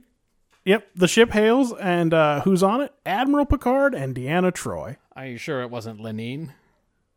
Uh, well, it's very like Lenin from uh, Fall of Eagles or whatever because he's got that little goat Yeah. and he's, you know, whatever. They go to the transporter room to welcome Picard, and he's sympathetic about the memory loss, and he gives Riker the whole political backstory. Riker saved an ailing Romulan battlecruiser three years ago, and the two powers started talking, and Riker's been key to this, and he's going to be finishing up these negotiations. A real Sarek. That's right. Uh, but unlike Sarek, Riker tells him he's not fit for the job. And Picard says, No, you're good. And then Troi takes him to his quarters without warning him about his son because she thinks it'll be funny Yeah, or it'll shock him into remembering or some asshole lie that she tells him. Don't worry, she blames it on Dr. Crusher when he doesn't like it. when he's not responding well, she goes, uh, uh, Dr. Crusher thought it would it would help jog your memory. Real parallel to the child as Riker wants to know who the mother is. Uh-huh. That's when Mar- Marjan Um, made that joke too. yep, but it turns out she the died. mother? She died in a shuttle accident. Also, her name was Min, but sit on that for a minute. Yep.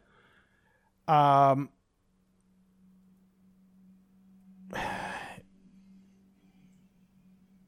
so Jesus, I lost my place. Troi tells Riker spend time with it to spend time with his son Jean Luc, and then fucks off. Yep. He uh, shares a mouthpiece with his son on the trombone, and then goes to ask the computer about his own service record. And again, the computer is hella bogged down with shitty solitaire downloads and stuff. Yeah. I wonder Like, how many different free solitaires do you need? somebody was trying to download a PS2 emulator and you know, the thing happens that happens when you do that. Yeah. You get lots of uh, he gets anyway, it doesn't matter. He gets called back to the transporter room and he's very surprised to see that the Romulan ambassador is Tomalak. Yeah, but I was very pleased to see it. Yeah. And also he doesn't think it's cool that the negotiations are set to take place at the top secret outpost 23 key to the defense of the neutral zone. yep. Picard tells him that's fake news and then he gets called to sick bay because little Jean-Luc got hurt playing Parrises squares. Oh boy. Crusher tells him not to yell at the kid about playing dangerous games, which made me mad, and I'll talk about it. because because of the Jono stuff. Maybe because of all the Jono stuff, Crusher, you racist. uh, so Riker gives a touching dad speech, speech and takes his kid home, and then asks about Min, and then tries to get some information about her from the computer. As usual, it's slow, and as usual, Jean Luc knows how to fix it. Yeah. They see a home video, and here comes the weird music because it's Minuet from 11001001. Oh shit. Uh, at this point, Geordi calls him to the bridge with a fake warp engine problem, and he yells at Geordi about the computer, and then he yells at Worf about his scar, and then he yells at Data about his slow, dumb brain and his contractions. Yep. And then finally, he tells Picard to shut up, and then Tomalak, Tomalak steps in front of a green screen and ends the holodeck program. Yes. By the way, we'll talk about it a lot. But given the alien makeup and the bad matte paintings and the terrible graphics and green screens, why were they? Up? What happened to the budget? Where the budget? This is one of visually one of the worst episodes. it's sure. so bad. Um, he explains to Tomalak that Minuet was just a holodeck program he was very, very in love with. And broke then his he gets hauled and he'll never love again. One hundred percent. His son Jean Luc is waiting for him there, but he doesn't know him because he was just an image in the program. And this kid says his name is Ethan, and that the Romulans captured him and his parents from Meridian Six on the edge of the neutral zone. Also, he's got a secret hiding place somewhere in the base. Tomalak, who walked away for a minute, maybe to take a shit, comes back. It was just gas. though. It was just gas. and it's just gas. And Riker overpowers him, and they break out. Uh-huh. They slip through a vent, and now they're in Ethan's cave, and it's a pretty good hideout. He's even got a map. But this dumb shit kid says Ambassador Tomalak, and Riker isn't having it. No. Uh, he's got the kid on the ropes about why he called him Ambassador, and then Tomalak shows up, and Riker now says loudly that he's not playing anymore. Yep. and everything disappears, and it's just Riker and Ethan in a cave, and it's not the cool cave; it's a different cave. Yeah. On Enterprise, for the first time since the beginning, we so they suddenly see Riker's signal reappear, and they make contact. And Riker tells him to stand by, and he gets the kid's story one more time. And here's the deal: this kid has been living here with scanners that read his mind and a holodeck that gives him what he wants. Yeah. He's like the last survivor of a dead world or something. He just wanted someone real to talk to. Riker offers to take the kid with him, and he turns into a creepy alien and says his name is Barash. And Riker says he's not learning another name, and they beam up. End of episode. It's one of our favorite lines to quote. My is name this ep- is Barash. To You'll me, always be Jean Luc to me. You'll always be Jean Luc. I don't. Wait, did you hear? Maybe you didn't hear. He must not have You, heard a- me. you asked me my real name about five times already. It's Barash. My name is Barash. It start. It's B A. This was supposed to be a touching moment where I'm I'm finally showing you my real self, and it's the end of all the games. And my actual name is Barash, and now I kind of would like you to reciprocate Absolutely, Jean Luc. It is by calling me. Damn it! You'll always be Jean. You're my Jean. You're my little Jean Luc. Yes. you know but, what? I'll stay in the cave. But you know what? I I actually really like it here. I'll I'll wait for the next the next beef wit to come along. um. Okay. What we got? Here's what I got. Money can't buy you happiness, but in this case, money's a magic bedroom, and happiness is a nice dad. it's not a hot take. Okay. I gave it a four. Ben and I are in the same the same uh, space here. His take, which he gives a uh, five, is better to live in the truth than to live in an attractive lie. He points out that's kind of the opposite of the shitty ending of the cage. Yeah, but also Uh, it wasn't that attractive a lie. Again, he gets like kind of a parade of bad news. And he spends the whole episode in a weird like when Worf doesn't understand the layout of the tactical station. Yes, That moment is what Riker lives in the whole episode. if this is supposed to make him want to stay with Jean Luc, this kid's fucking up. yeah. Um, for me, so uh, this is like round four or five of a troubling reality is better than a pleasant illusion. Sure. It's the same thing every time, sort of universally relevant, but not a big problem for most people. Yes. So I'm down the middle on this at a five. Okay. Um, But this is not just about Riker. I just want to point out that the illusion isn't enough for Barash either. Uh, yeah, he got bored of his magic bedroom a long time ago. Yeah. So it's not just like that he didn't do a good enough version with Riker. Like even he's sick of this shit. Yeah. Yeah. So, you know, eh, five, whatever. In terms of execution, Okay. uh, TNG is continuing to really play with continuity in this one. Yeah. We're expected to sort of remember Tomalak and understand why Riker doesn't trust him. Right. And I think even if we don't recognize the actress who played Minuet, once he says Minuet out loud, I think we're supposed to know what's up because he doesn't explain it for like five or six minutes. Yeah, when he ex- explains it to Tomalak, which I have problems with too. But yes. when he explains it to the guy who he thinks is holding him captive. Bro, don't tell him how he fucked up. He might do it again. He might be like um he might get a secret message from Minuet being like, We're coming to save you and then he'd be like, Oh, this guy's fucking he never learns. Exactly right. But instead he don't give him don't give him any help. Yeah, instead he tells Tomalak, she was a computer generated woman that I fucked. Uh, obviously, we don't know exactly what's happening. So even when we don't believe he's in the future, we kind of do go for the first fake out that this is a Romulan ploy that Tomalak's running here near the neutral zone. Yes. So the second twist kind of works. Yep. Uh, also, I thought it was a nice touch that we don't cut back to the real Enterprise until after after Riker's figured everything out. Like they don't tell the audience that it's not real. Yeah.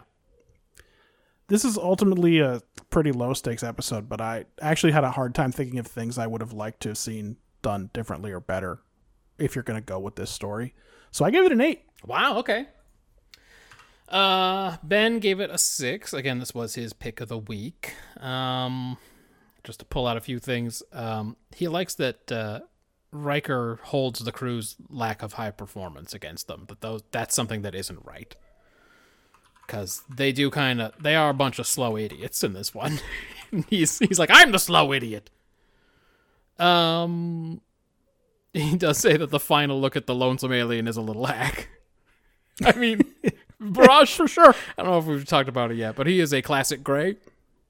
He Yes. is found in the back of the Alien Autopsy bloopers set. They found that costume. Um, but he gave it a six. Ben Ben uh, agreed that it was it was pretty well done. Uh, here's what I wrote. I enjoy this episode. If you asked me to defend it, I don't know what I'd come up with.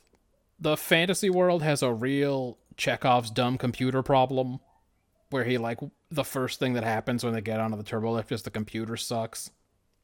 Um it is wild that they decided to lace that in there as if a minuet wouldn't be enough. yeah, the minuet would have been the giveaway for sure, but he needs something to yell at Geordi, I guess, not like your eyes are different. Yep. Where's your good That's true. Where's your good visor? He does need something to shout at Geordi about. right. uh Riker Riker is so scared of being a dad. And seriously, why didn't this kid pick Geordi? Um he should have of those three, he definitely should have picked Geordi. because Worf obviously we know he doesn't care about being a dad.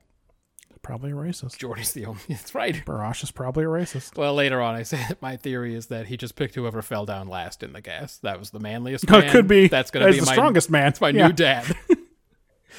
uh, Riker's so shattered by Minuet, everything that happened. He still fantasizes about her years later. This kid's plans kind of suck, but he's a kid and he still fooled Riker for a while. So I don't know. I guess that's fine. The first time you watch it, you don't see the twists coming, and since it's an episode with two twists, that's important. Um, I mean, you know, it's not how Riker has been told it is. Obviously, Right. You know something's wrong. yeah, something's not quite right, but you don't know exactly what's going on. Um, so I ended up giving it a six based on the fact that the twists work. But otherwise, there's a lot happening in this episode that I don't necessarily understand why it's in there or if it's good or bad. And uh, what about world building? Uh, yeah. So let's see. Here's what I got: uh, Onias Sector Security Survey, whatever exactly that entails. The Alpha Onias system, where there might be a secret Romulan base. There's rumors. Right. Um, you can beam two kilometers underground into a cavern. Um, if it's real, an Altarian virus wipes out your memory back to the day you caught it. This guy could have made that up. Riker wouldn't know any better. You know, Uh, that is true. if he had if he had told him a real they- virus or a fake virus, Riker ain't gonna. Yeah, this know. guy didn't have to look in a medical dictionary to find an actual virus that does memory shit. Yeah. He could have just said it was uh, Altarian encephalitis and Riker go, yeah, yeah, yeah, As we said, Riker does not want to know the specifics. Not even remotely. Yeah. Ah, this kid's computer or whatever is smart enough to make up this whole fantasy world filled with rich detail about what's happened to the Enterprise, but it's too slow at math to convince Riker. This ends up being Yes. one of the problems. Yes. it does. That's very bad. it does all of these amazing things, but then he's like, he asks for, uh, show me a picture of my wife, and it just goes beep beep beep beep boop boop boop boop boop. Yeah, and but then when he challenges data, it's like, why can't the computer do those warp calculations that can't. fast? It can- That shouldn't. That doesn't need the memory scanners or anything. That's just import math.py. It can read Riker's brain to figure out what he thinks a plausible future Picard might be like, but it cannot do the math. It just It can't. can't do warp speeds. And also, by the way, Riker can't do warp speeds either. Yeah, All it had to do was say a time that was smaller than the last time. That's right. he doesn't know. It's uh, wild. He's not going to go, wait a minute, that ratio doesn't make sense. This kid did not know he was going to get so many math questions.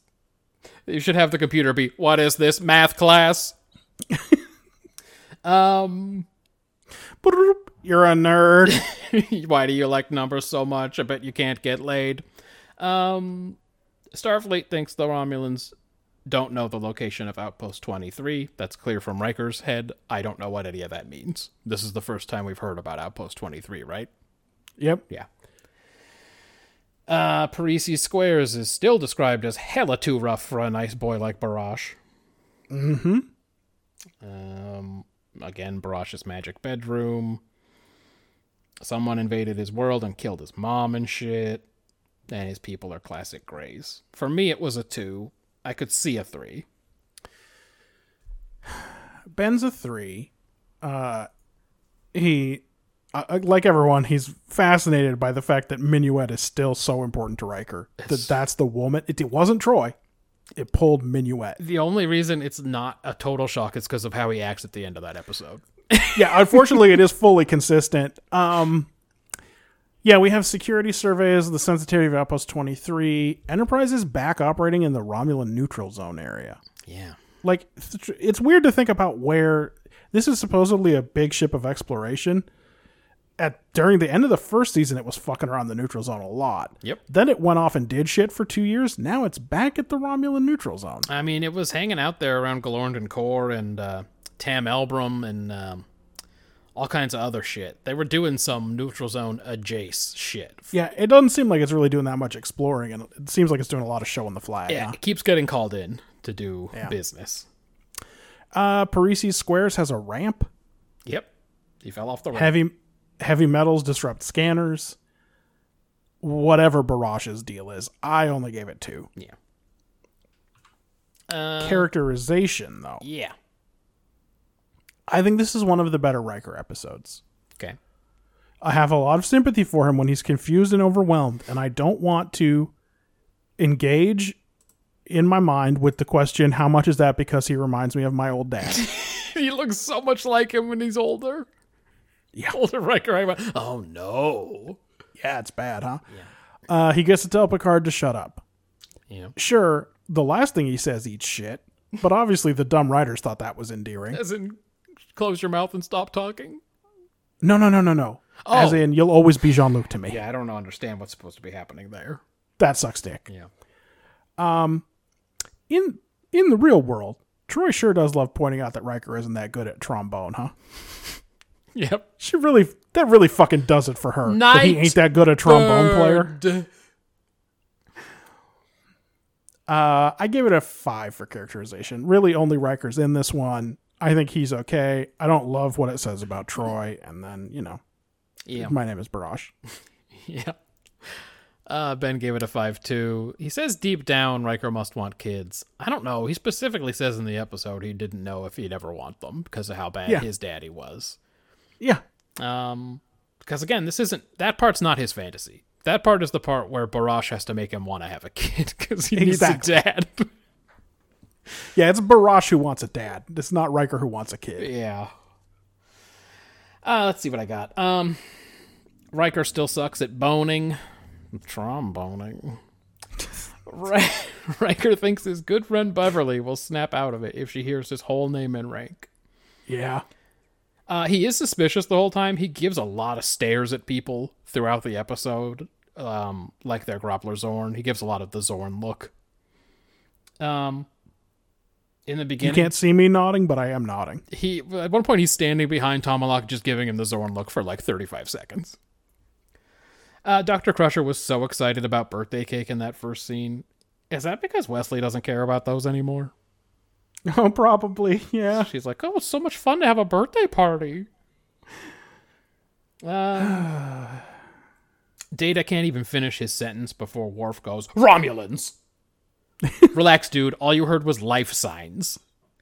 Listen, we get it. They were just trying to, to mess with the Klingon Empire a minute ago, Yeah. like last week. But please, It'd be cool. No one here likes them. Yeah, you, you don't have to jump to conclusions. We'll figure this out in a second.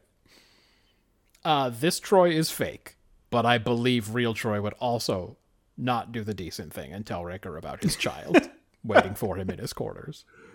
Doesn't that seem like a Troi strategy?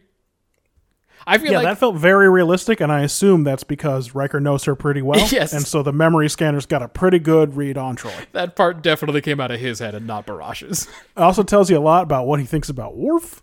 Just hunched over that fucking ops station like a real monster. Yeah. Um.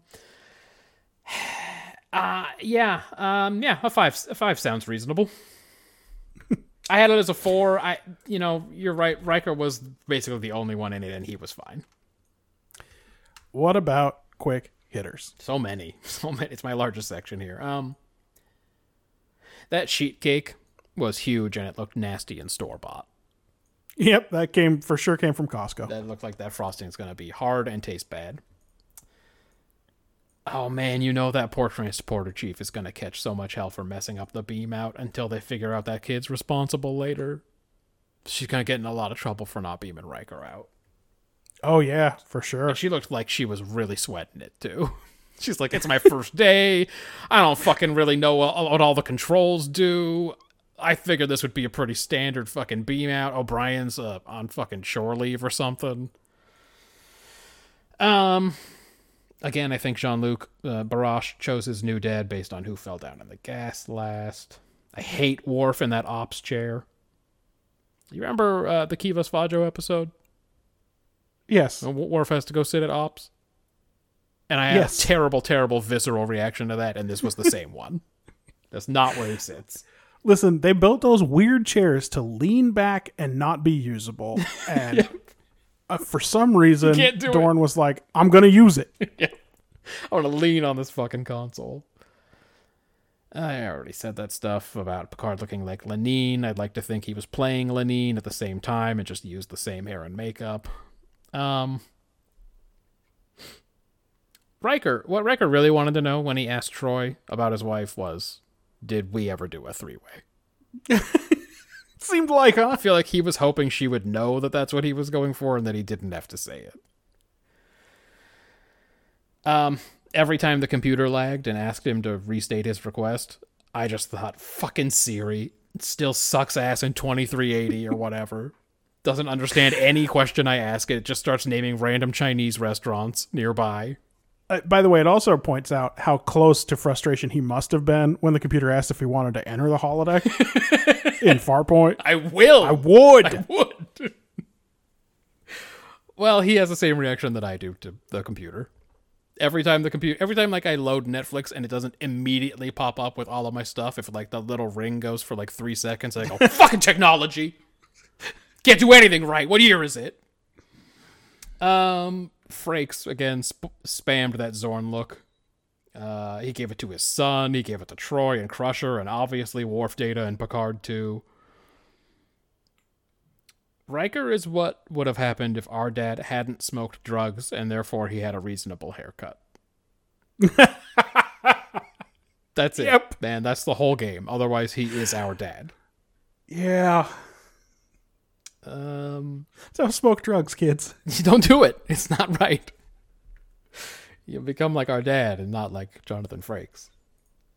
Do you ever notice what big stars real estate agents have become? Um, Do you believe in the power of a curse? that's a good question. Uh, that kid who played Barash um, really sucked at the walk and talk. Yeah. He was walking, staring at his tall dad's face the whole time. He'd either walk into shit or like strain his neck walking around like that. Well, it was just a hologram that was looking up at him. Barash's real face was forward. It's a smart hologram. It is a really smart bedroom. yeah, it's a smart room. Uh, that kid was like, "Ah, still having trouble with the computer, huh? Uh, I can find a picture of mother. Hey, while I'm looking for that, real quick question, just curious, who you horny for right now? Who you want to bone? Just real quick, who you want to give it to? Think about it for a second. Okay, found that Just, file. just an unrelated question. You like blondes or brunettes or What are you thinking? auburn hair, What- huh? What's what's what really does it for you? No, it's not for All right, any that's reason. specific. okay, Sultry. Yeah, let's see what yeah, happens. totally found that file. No problem, no problem. Anyway, here's mom. it's like, uh, again, Riker telling Tomalak exactly how he did that fuck up. Don't do that. This kid's plan B is way worse than his plan A. Nothing about the scenario makes any sense. The Romulans. No, and also it's under a lot of pressure right away. yes, the Romulans captured a small child, and then they Yeah, put and Riker, they've just been keeping him around. and then they put Riker in the same cell as him. Why? It's a very good question. If I was Riker, I would assume that he was a rat. Yeah, if I was Riker, I would have been That hella kid's a rat. suspicious of this little piece of shit. Uh, please don't let Frakes do his own stunts anymore. I know the stuntmen don't look like him, and that's bad, but he's so bad at anything physical. And in this episode, that was A slow wind up to a one of one of them palm strikes on uh, to, either Tomalak or the guard. I don't remember who which one he attacked. And then there's a kick where he almost falls over when he delivers the kick. and they, I guess, decided that was good enough. He's got a bad back. That's why he can't sit down normal. Don't make him do stunts. Yeah, that's what I'm saying. I'd rather have the guys who look nothing like him doing the stunts. I think that that security guard who chases them when they go into the vent is uh, Jaron. I think I had his Star Trek card. I do remember him. Yes. He ain't even real though, yeah. but he got a Star Trek card. That's how bad they needed Romulan crew for that game to work. Uh, yeah, that's it for me. Uh, ben didn't have any. Um, hey, the extra in the cold open Hmm. who reports that the ship is being scanned. That guy's an all-time top ten worst actor candidate. this is just so bad. It was particularly unimpressive, and then he just walks away. he walks away from the station. yep, like, he's done. did- He- did my job. words. I'm done. I'm out of here. Picard and Riker are both the type of guy who think they can outshout communications interference. yes. When they're down on the planet and they're they're just a little bit fuzzy on the comm line, they both start screaming at their communicators. And nobody, Maybe if it was louder, that would improve the atmospheric conditions somehow. because they're each the highest ranking guy in their little team there. No, No- one looks around and dick, goes, yeah. "Hey, that's not gonna think help." I don't think talking louder's helping. I don't think it's gonna help us.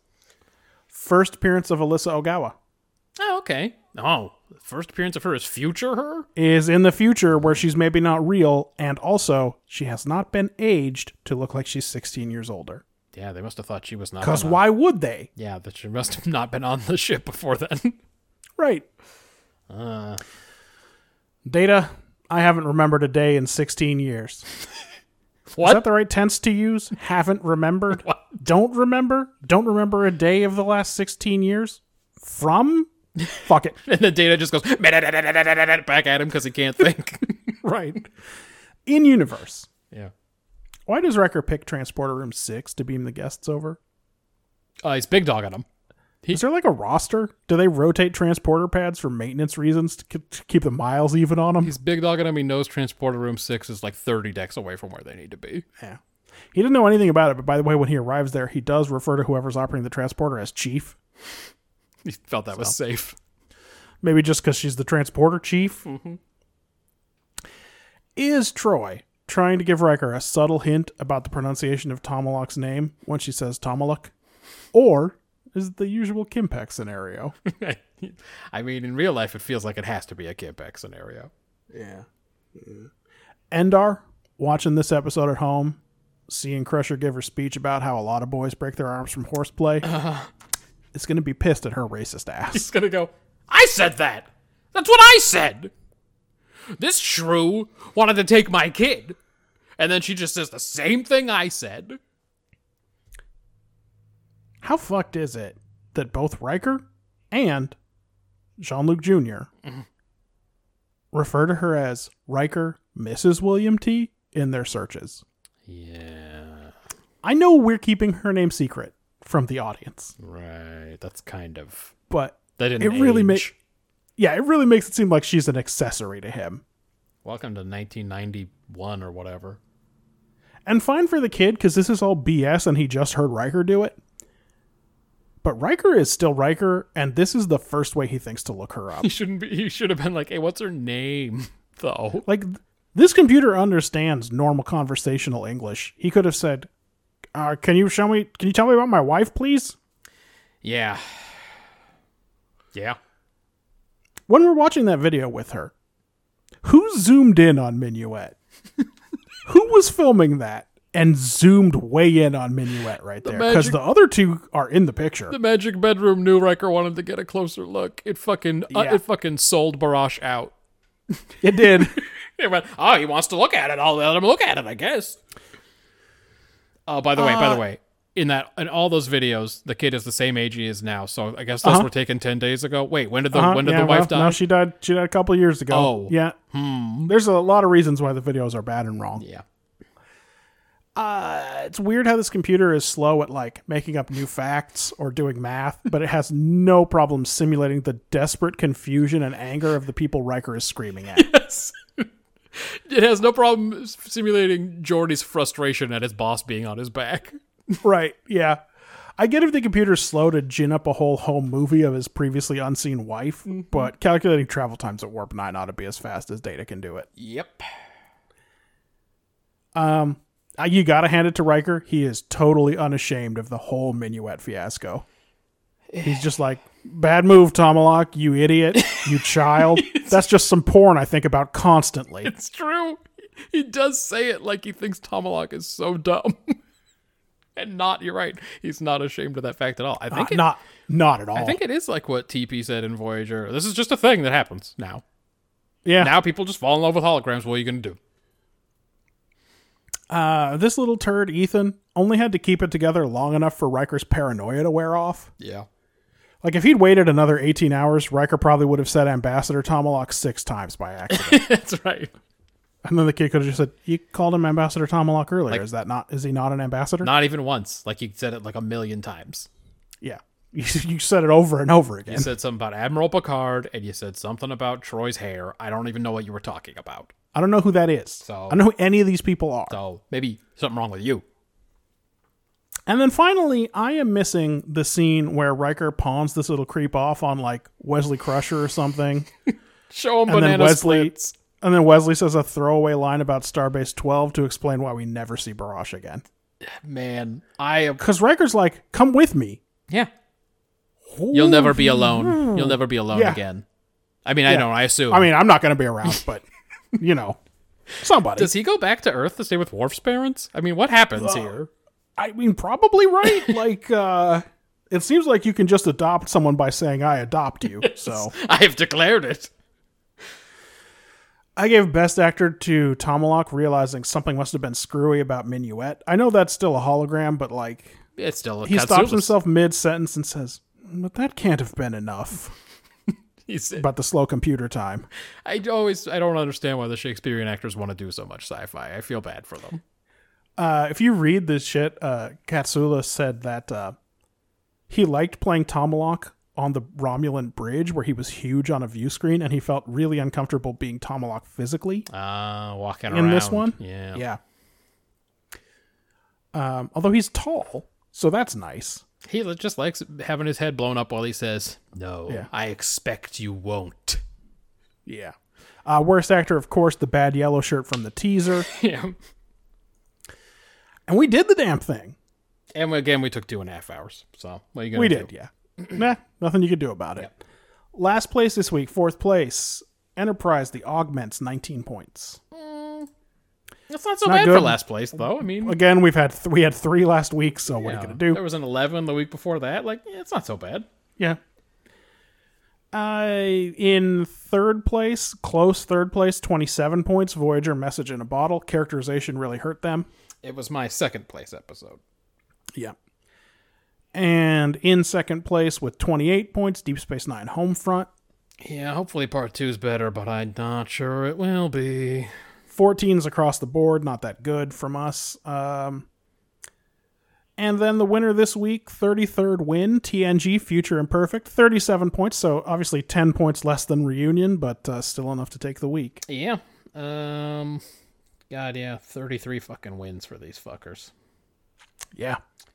It's not quite half, but they could get to half. I mean, I don't know what their competition is. If. DS9 keeps slipping, they could get to half. we got Paradise Lost. Uh, I don't know what Crossfire is, but I hope they're in last place for Paradise Lost so you can play Crossfire. Oh, me too. That'd be good. Um, But I would play that heavy metal version that that YouTuber did because that was pretty solid. I also see Sons of Mogh at some point, so we're gonna get some Kurn. Oh no, if I see a Ferengi one, come, oh, yeah, I don't know. That's hard, right? I don't know. The rules of engagement is also coming up. Yeah. I don't know if that's good or not. And then uh, Shattered Mirror, so you know what I'm going to think about that. Fucking god. Yeah, the rest of season four Deep Space Nine looks a little rocky, huh? Yeah, it could be an up and down season for them. But for week 82, Yeah. if you're playing along, you need to watch Final Mission. Drisky, uh, we should drink Drisky while we Drisky. while we while we do the episode. I think. Uh, Paradise Lost, Yep, we know what that is. Hunters. That definitely sounds Hirogeny Yeah, well, I guess if you know their deal and not just that the guy uh, as a mask. looks like Get the, off my um, fucking phone. He looks like the new and improved Kryten that's going to come kill our Kryten Yes. from Red Dwarf. God, that is what he looks like. Yeah, sorry about that. He looks like Kryten 10 or whatever the Um, fuck. come on, Star Trek. Stop being a worse version of Red Dwarf. Leave Red Dwarf alone. Jesus.